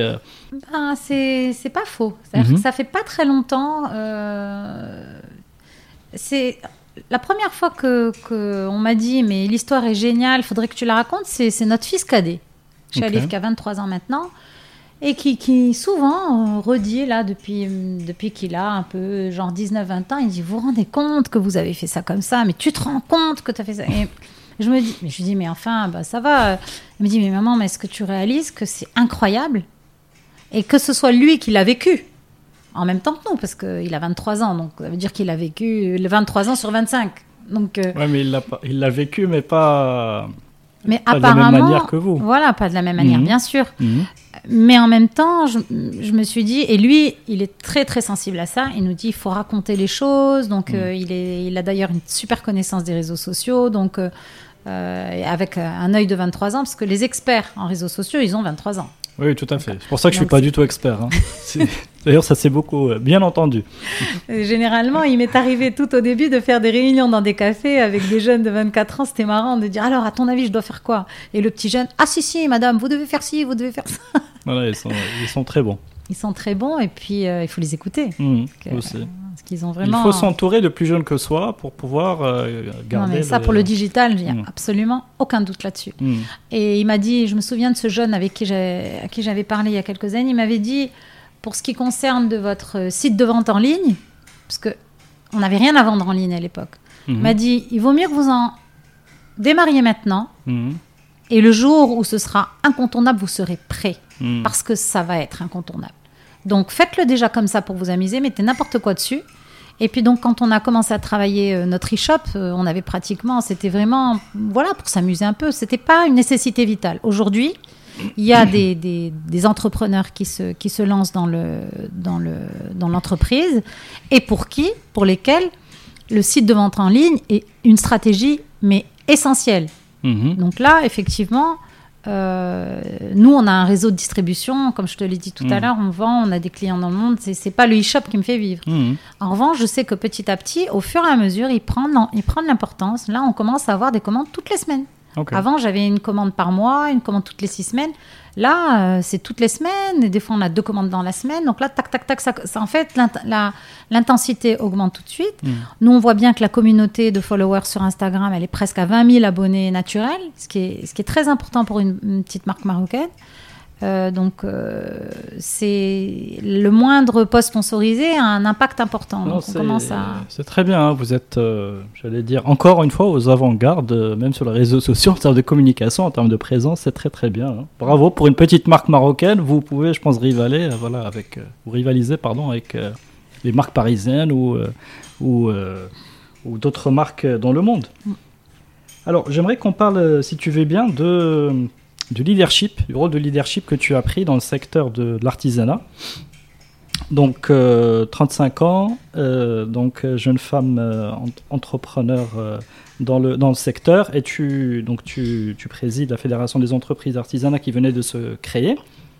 Peut-être la question, je, je, je, je, comprends que ton engagement, le, contrat-programme, l'ambition qui était bah, de, de, de soutenir un, de soutenir le secteur dans ses différentes filières pour, euh, bah, pour accompagner hein, justement la, peut-être la mise à niveau et le développement de ces entreprises. Un tissu d'entre- dans l'artisanat, il n'y a pas de... euh, parce que je t'ai entendu évoquer les, les, les champions nationaux. Effectivement, dans l'artisanat, il n'y a pas vraiment de champions C'était nationaux. c'était Voilà, pourtant prévu. ouais. mais c'était peut-être prévu. Est-ce qu'avec du recul, euh, qu'est-ce que qu'est-ce que tu as appris de cette de cette expérience-là je pense que c'est euh, pourquoi je te pose cette question? Parce que je pense qu'en donnant le maximum, parce que bon là tu as Hitmano, c'est plein de choses à gérer par ailleurs. hein. Donc tu as donné, tu t'es investi, tu t'es engagé. Qu'est-ce que ça t'a, comment ça t'a nourri? Qu'est-ce que tu as appris? Et après, on voit, après, maintenant avec le recul, qu'est-ce que tu, qu'est-ce que tu penses de cette. euh, je sais pas si c'est une fenêtre qui est toujours euh, ouverte, mais de cette expérience. Alors, euh, tu- as évoqué, c'est vrai que j'avais 35 ans. Je reviens de 30 secondes sur quelques années auparavant.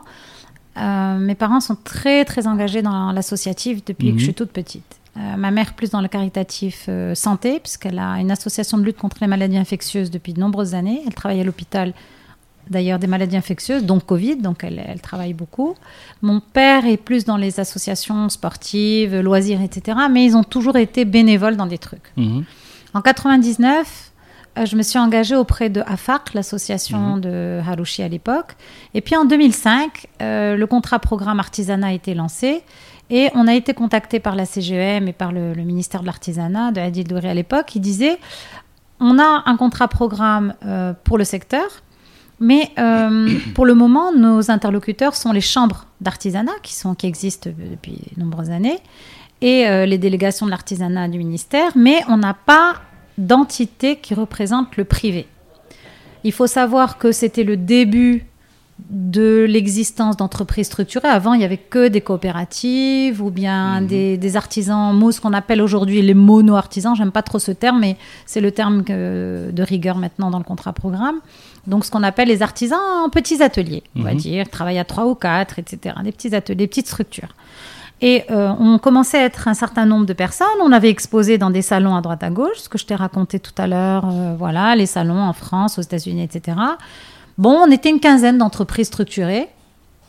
On appelle ça des entreprises structurées. On a commencé à se réunir à la CGM et on a créé la Fédération des entreprises artisanales. Donc en fait, on l'a fondée Mhm. et j'ai été élue comme première euh, présidente en 2006. Et c'est 2006, c'était le début. Bon, c'était, on remet le contexte. Un- Le contexte est important. C'était gouvernement technocrate. Mhm.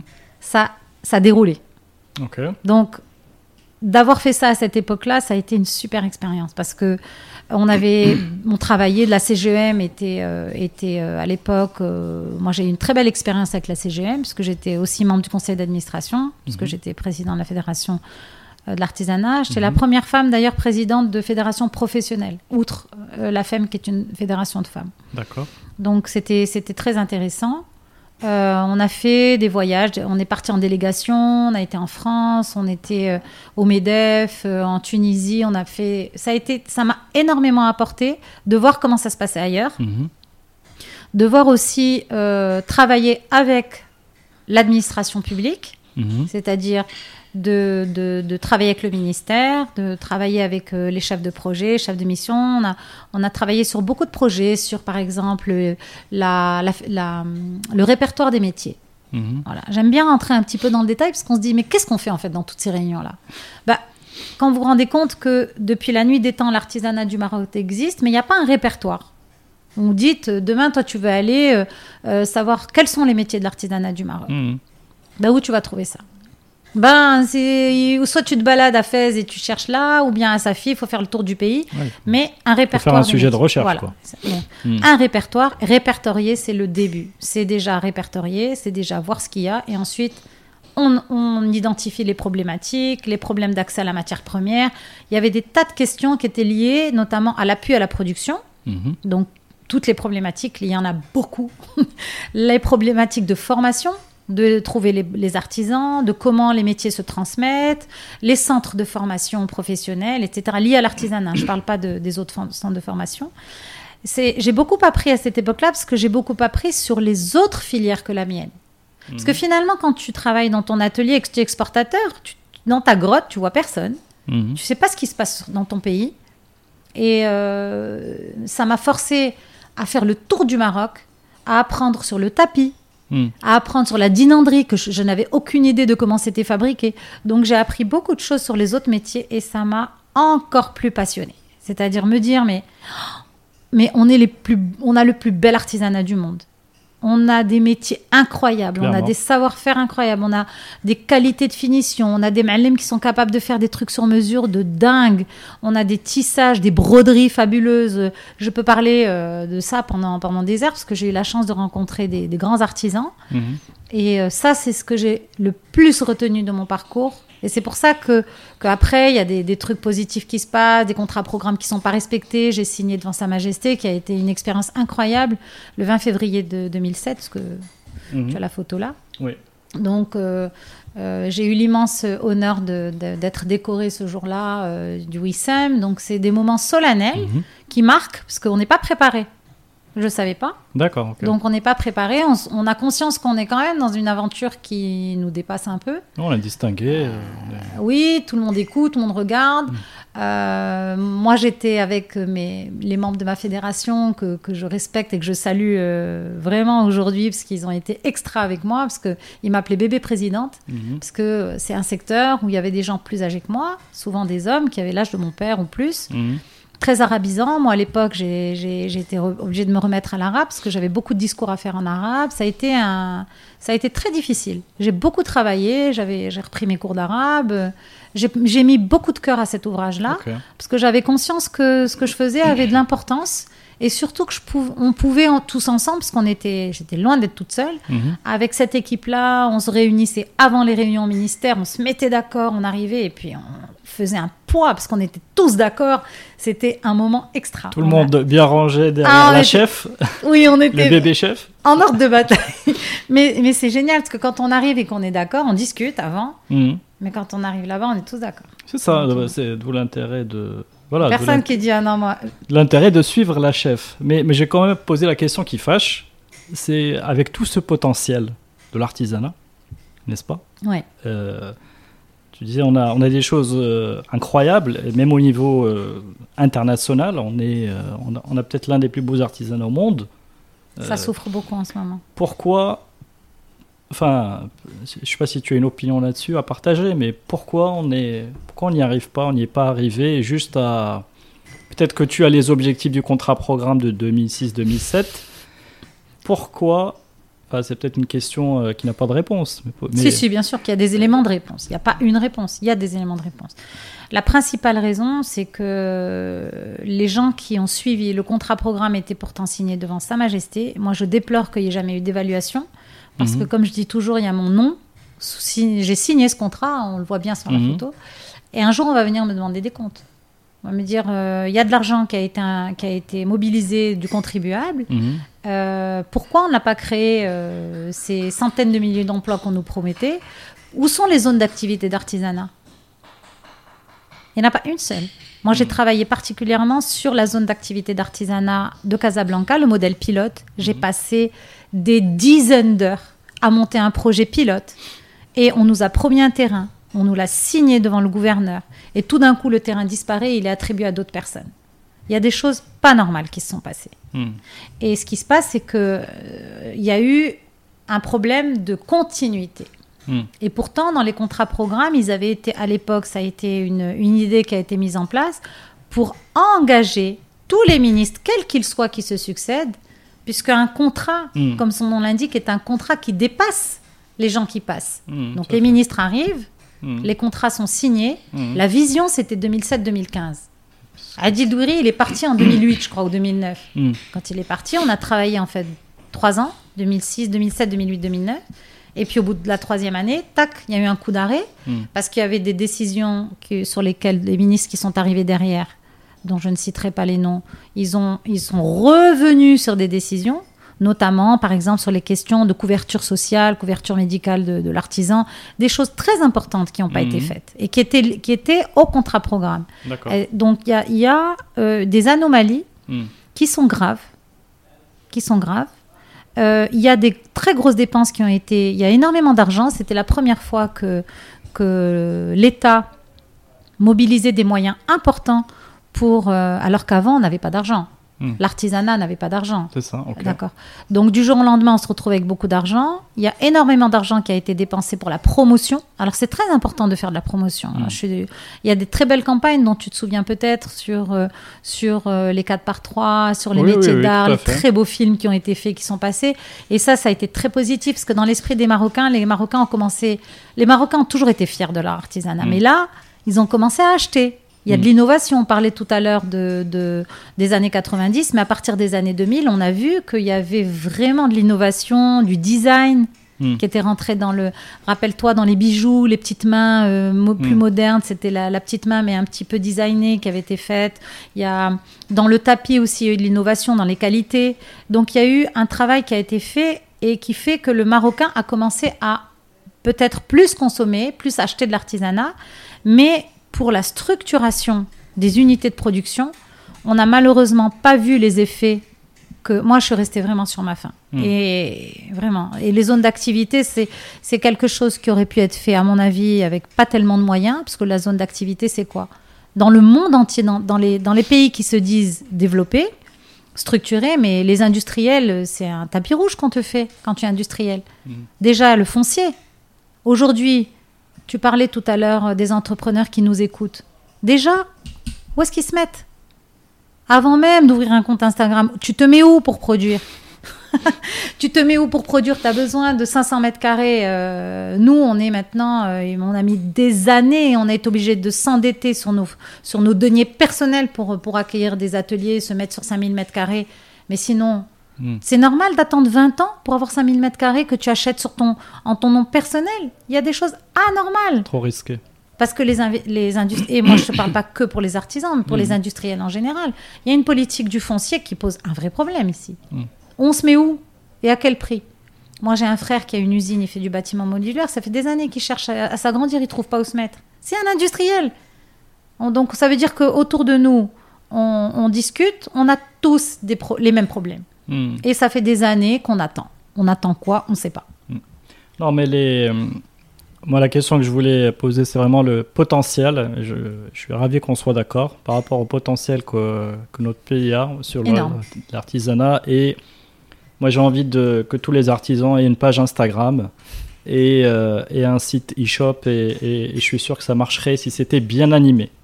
Tu vois Alors aujourd'hui, il y a des, des, des nouveaux artisans. Enfin, je pourrais t'en citer plein parce que moi, Mhm. je les repère justement euh, sur Instagram et, et il m'arrive de les contacter, de, leur, de les faire venir ici pour discuter. Je suis tombée sur une jeune euh, qui fait de la poterie qui s'appelle Bouchra Boudoua, par exemple. Mhm. Il y a New, New Tangier, il y a, il y a, il y a plein de, de jeunes artisans. Une nouvelle génération. Une nouvelle génération, Mhm. euh, je sais pas, elles ont 25, elles ont moins de 30 ans. Ils ont Mhm. moins de 30 ans.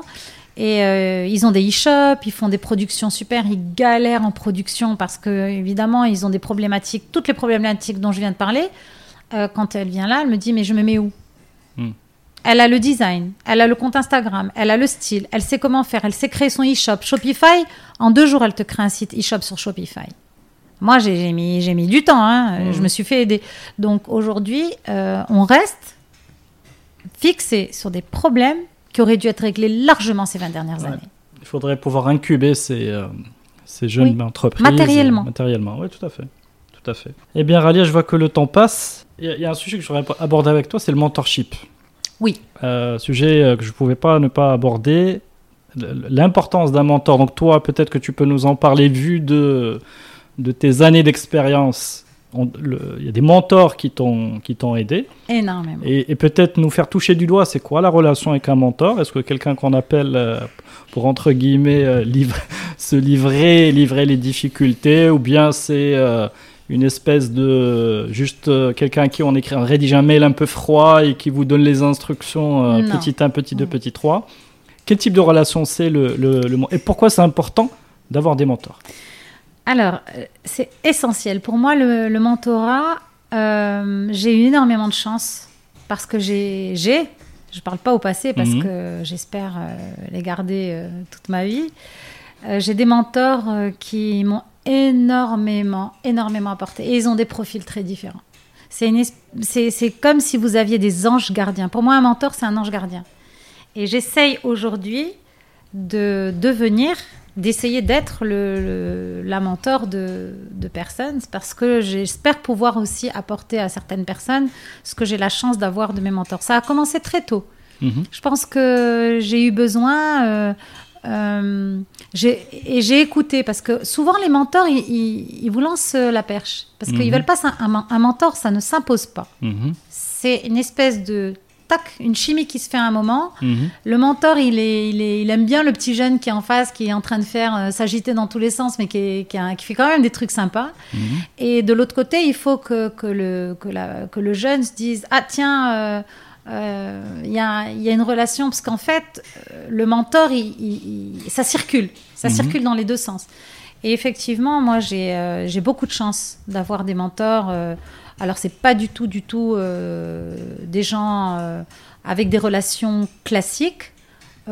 encadrées, mail, je te réponds, etc. C'est un petit peu plus nuancé. Mhm. C'est-à-dire que c'est, on s'appelle pour échanger sur, sur des fois juste rien du tout. Euh, une chose, une autre. Il vous suggère des choses. Mhm. Vous pouvez lui faire part de vos difficultés. Et euh, avec le recul qu'il a, il va vous donner un éclairage qui est très souvent très intéressant. Mhm. D'abord, souvent beaucoup d'apaisement. C'est la mhm. première chose à faire quand on est un entrepreneur, c'est d'être apaisé. Quel que soit le problème, quel que soit le projet, c'est de faire les choses dans le calme. Mhm. Et le mentor, et souvent, bah, la jeunesse fait que bah, on n'est pas toujours très calme. Mhm. Et, euh, et un mentor vous apporte ça, plus l'expérience et euh, une manière de voir les choses différentes. Parce que ce qui est intéressant aussi, c'est d'avoir un mentor, des mentors qui sont pas du tout dans le même univers que vous. Donc ça, ça m'intéresse beaucoup. Euh, moi, j'ai un mentor auquel je pense, euh, que, je salue aujourd'hui, qui s'appelle Hamid Ben Brahim Andalousi, qui est dans l'aéronautique. Mhm. Donc, ingénieur aéronautique, les avions, les moteurs d'avion, etc. On pourrait se dire, mais euh, de quoi ils parlent ces deux-là mhm. Et un jour, on partageait, on était ensemble dans une réunion il y a très longtemps. Et il m'a dit, ah, j'ai beaucoup aimé ta présentation que tu as fait sur l'artisanat et tout ça. J'ai dit, oui, non, mais dis-moi plutôt ce que, ce que je dois changer ou ce que je peux améliorer. Il m'a dit, mhm. ah, ça t'intéresse J'ai dit, il me dit, bon, alors, euh, on va discuter. Et mhm. là, on a commencé à se voir. Euh, j'ai eu à l'époque, j'avais un, dossier un peu brûlant avec des journalistes quand j'étais président de la Fédération de l'artisanat. Il m'a donné de bons conseils sur mes relations avec les journalistes. Par exemple, qui est un, type important quand on est. Hmm. Quand on est. Euh, bah, quand même, c'était important. Hmm. Et puis aujourd'hui, à mon tour, je trouve que le mentoring, c'est un témoin. Hmm. On, est au milieu. Là, là vraiment, j'ai la sensation d'être un peu au milieu. J'ai toujours mes mentors que j'adore. Hmm. Et puis, je commence aussi à avoir euh, des jeunes. Bah, je te parlais tout à l'heure de Bouchra Boudoua ou d'autres. Hmm. Et d'essayer de, transmettre. Parce qu'en fait, on voit, on voit, euh, on a comme une sorte de lecture de ce que la personne est en train de vivre. Et je vois des petites solutions qui, moi, me paraissent évidentes, mais j'ai envie de, de, lui transmettre qu'elle galère moins. Et en même temps, je me dis qu'un jour, quelqu'un aussi aidera mes enfants. Hmm. Moi, mon grand-père me disait souvent ça. Mon grand-père c'est petit me disait Ah, mais de toute façon, il faut toujours aider euh, quelqu'un parce qu'après, il aidera ton enfant qui aidera de tout. C'est comme une chaîne. Hmm. Le, le, mentorat, c'est un peu comme une chaîne. Et ce qui nous intéresse en ce moment, c'est qu'on est, en, on a, on est en train de créer une fondation, la fondation Aitmanos, qui a pour, euh, pour euh, thème de vraiment euh, encadrer et puis aider des femmes artisanes euh, qui sont dans le domaine du tapis et d'avoir. Alors là, c'est un peu plus que du mentoring, parce que là, c'est un, un encadrement, un soutien, parce qu'elles ont, elles sont, elles sont euh, cloisonnées, parce qu'elles sont dans des villages reculés dans le Haut-Atlas. Et elles ont des savoir-faire extraordinaires. Bon, toujours le tapis. Moi, j'adore les tapis. Mhm. Le tapis marocain, c'est. Il y a c'est extrêmement intéressant. La hmm. différence qu'il y a dans la manière de travailler, sur les motifs, ce que racontent les motifs, la manière dont les femmes travaillent ensemble, l'histoire, etc. Tout ça autour du tapis. Donc en ce moment, on, travaille sur le soutien de cette association qui s'appelle Al-Anwar et qui est dans la vallée de d'Aïtou Sartek, dans la région de Tehnaout, là, dans le House. Et on a alors ça c'est un petit, c'est un peu plus que du mentoring, on va dire. C'est plus une fondation pour soutenir des activités qui puissent être vraiment génératrices de revenus euh, près de ces femmes artisanes. Très bien. Est-ce que tu aurais des conseils? Enfin, Moi, j'aimerais pas avoir tes conseils que tu donnes à tes enfants. Euh, tu vois, les deux, trois conseils euh, de, bon sens, hein, mais pour qu'ils, simplement qu'ils soient heureux, qu'ils, réussissent, dans, voilà, dans, qu'ils réussissent leur vie, et, alors qu'ils sont dans un âge où ils se construisent. Bon, moi j'ai trois enfants là qui, qui, ont un âge où 26 euh, ans, 23 ans et ma fille qui a 16 ans. Euh, donc ce sont des adultes. Mhm. Et je leur ai toujours dit, ça les fait marrer parce que je, leur, je, les saoule un peu, je crois. Mais je leur dis souvent, euh, écoute ta petite voix. Mhm. La petite voix, il y a toujours une petite voix au fond qui, qui dit non, non, non, non, non, non, là, tu vas pas, c'est pas bon là, c'est pas bon ce que tu es en train de faire. Et euh, souvent, j'ai un de mes garçons qui avait fait, euh, euh, qui, qui a été embarqué quand il avait 6-7 ans, euh, son copain avait jeté des cailloux sur la voiture du directeur, une grosse, grosse, grosse bêtise. Mhm. Et puis, lui, il l'avait pas fait. Mais il s'était bien avait- J'ai dit, mais pourquoi tu l'as pas fait, toi? Il m'a dit, maman, ma petite voix m'a dit de pas le faire. J'ai dit, bon, alors c'est cette petite voix-là qu'il faut toujours écouter. il y a- il y a beaucoup de petites voix. hein. Il, y a, il y a la voix de la raison, de la conscience, et il y a l'intuition dont tu parlais tout à l'heure. Il faut apprendre à écouter les, les petites voix. hein. Ça revient au même, en fait. hein. Ah ouais, rend c'est compte la- que- c'est la même Je sais pas, peut-être que c'est la même. Mhm. On va peut-être faire une découverte philosophique aujourd'hui. Mais c'est vrai que- qu'il y a aussi une devise familiale parce Mhm. que je sais quand on avait discuté du podcast, tu avais dit, euh, tu avais dit qu'en fait, ce qui t'intéresse, c'est comment saisir les opportunités, que, que souvent, ce qui est intéressant, c'est de voir comment certaines personnes ont su saisir. Alors, Là, là c'est plutôt une devise familiale. Ma mère nous a toujours dit, en fait, oui, les opportunités, les opportunités, mais c'est la fonction qui crée l'organe. Mhm. Donc elle, elle- on a toujours tendance chez nous à plutôt dire que c'est toi qui la fabrique ton opportunité. C'est-à-dire que c'est, c'est tu as envie d'un truc, tu vas fabriquer autour euh, la fonction qui va créer l'organe qui va te permettre d'arriver à cette fonction. Donc euh, les enfants, euh, oui, on, on les secoue beaucoup, hein, Mhm. les pauvres. Non, mais voilà, c'était vraiment ce que je cherchais. C'est vraiment des conseils de. Des Il n'y a pas plus, plus, plus beau que les conseils qu'on qu'on souhaite transmettre. Des conseils euh, voilà, de vie. peut-être euh, plus être aussi un exemple. Et c'est ça qui est aussi plus lourd, c'est-à-dire qu'on se dit souvent, les enfants, ils finissent par faire un petit peu, euh, ils ont des modèles, alors ils voient, ils Mhm. voient, ils voient, et au bout d'un moment, ça finit par faire son chemin. Mais je ne sais pas si les conseils, à partir d'un certain âge, ça peut être pesant. Mhm. Tu vois ce que je veux dire? C'est-à-dire que euh, les conseils, on va aller les chercher. S'ils vont chercher le conseil chez quelqu'un, si eux-mêmes se trouvent leur propre mentor, Mhm. qu'ils auront choisi, à ce moment-là, ils vont demander des conseils. Je sais pas. Alors là, on vient un peu sur les, euh, les questions qui sont liées à l'éducation des enfants. Pour, pour mon expérience, euh, c'est difficile le conseil chez un jeune adulte. Mhm. Difficile parce que c'est lourd et que euh, ils y voient peut-être quelquefois ton intérêt à toi de parent. Mhm. C'est pas désintéressé. Oui, Mm. mais c'est ce qui est ce qui est pas faux. Oui. Ce qui est pas faux parce que on, on va pas. Écoute, tu sais, tu devrais aller en Nouvelle-Zélande. Il y a une opportunité là-bas. Moi, j'ai envie qu'il reste pas trop Mm. loin de nous. Écoute ta petite voix qui te dit de rester. Non, par contre, il faut il faut voyager. Il faut avoir plein d'expériences. Nous, on les pousse beaucoup à à, à faire ce qu'ils ont envie de faire. Voilà, mais les fait. conseils, je sais pas. Tout à fait. Alors, parler pour finir de livres. Euh, Est-ce qu'il y a des livres qui t'ont inspiré, qui Oui, ont une on- résonance particulière? Alors, au niveau pour les livres, je crois qu'il y a eu plusieurs. Il y a des livres qui m'ont marqué. Mhm. euh, dans ma jeunesse ou euh, des livres qui ont un peu comme ouvert une porte un peu sur des univers différents. Euh, donc très jeune, j'ai été euh, très attirée par les livres euh, comme par exemple Boris Vian qui euh, il y a eu un tournant. Je pense que je suis devenue un peu adulte quand j'ai lu L'écume des jours. Mhm. Euh, ça a un peu effrayé ma mère parce que j'adorais ça, l'humour noir. C'est noir quand même. hein. Mhm. Et elle, elle n'était pas du tout dans ces univers-là. Elle était terrorisée que j'aime ça.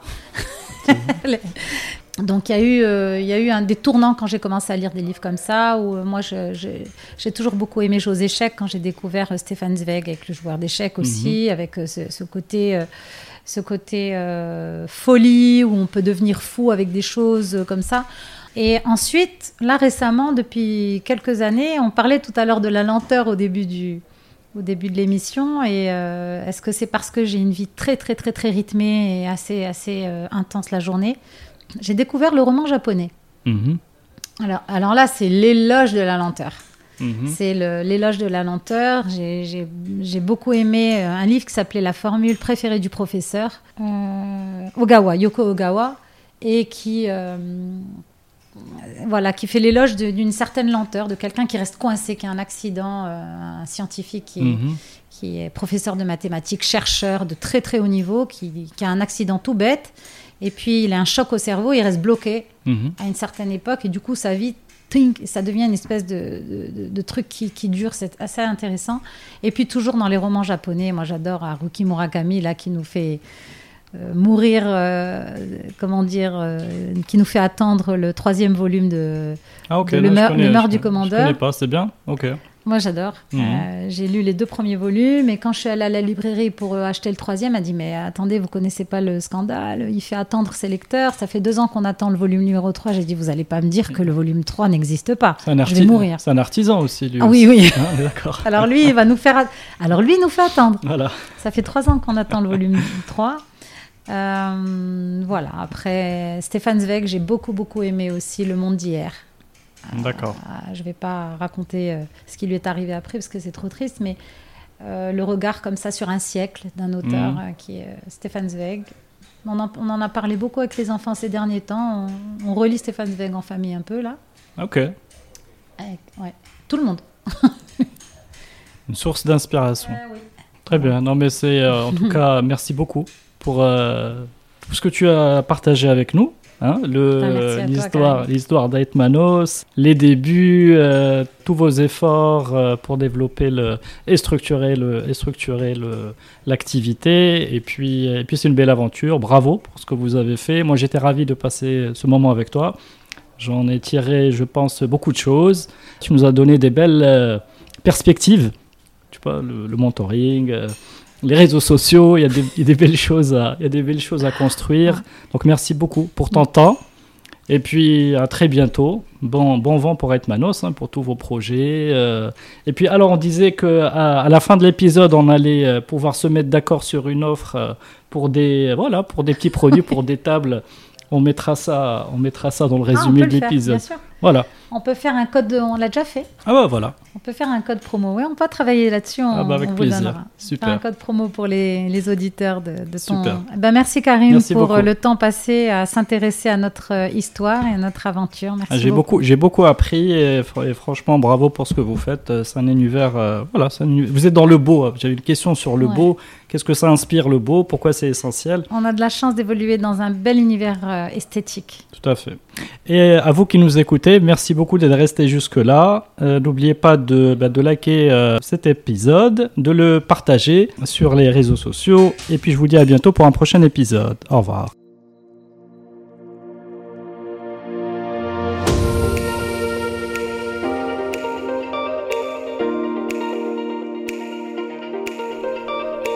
Merci d'avoir suivi cet épisode de Génération Kairos. Avant de nous quitter, si vous l'avez aimé, vous pouvez vraiment m'aider à le faire connaître avec trois actions simples à faire en urgence. D'abord, le liker, le partager et laisser un message sur les pages Facebook et LinkedIn. Ensuite, abonnez-vous sur votre plateforme préférée de podcast, que ce soit Apple, Google, Spotify ou Deezer. Si vous êtes sur Apple Podcast, allez-y et notez le podcast, si possible, 5 petites étoiles et laissez un gentil commentaire. Continuez à en parler aussi autour de vous, cela m'aidera énormément. L'habillage musical du podcast est Tixon et s'appelle New Day. Restez à l'écoute des opportunités, restez à l'écoute de Génération Kairos. Ciao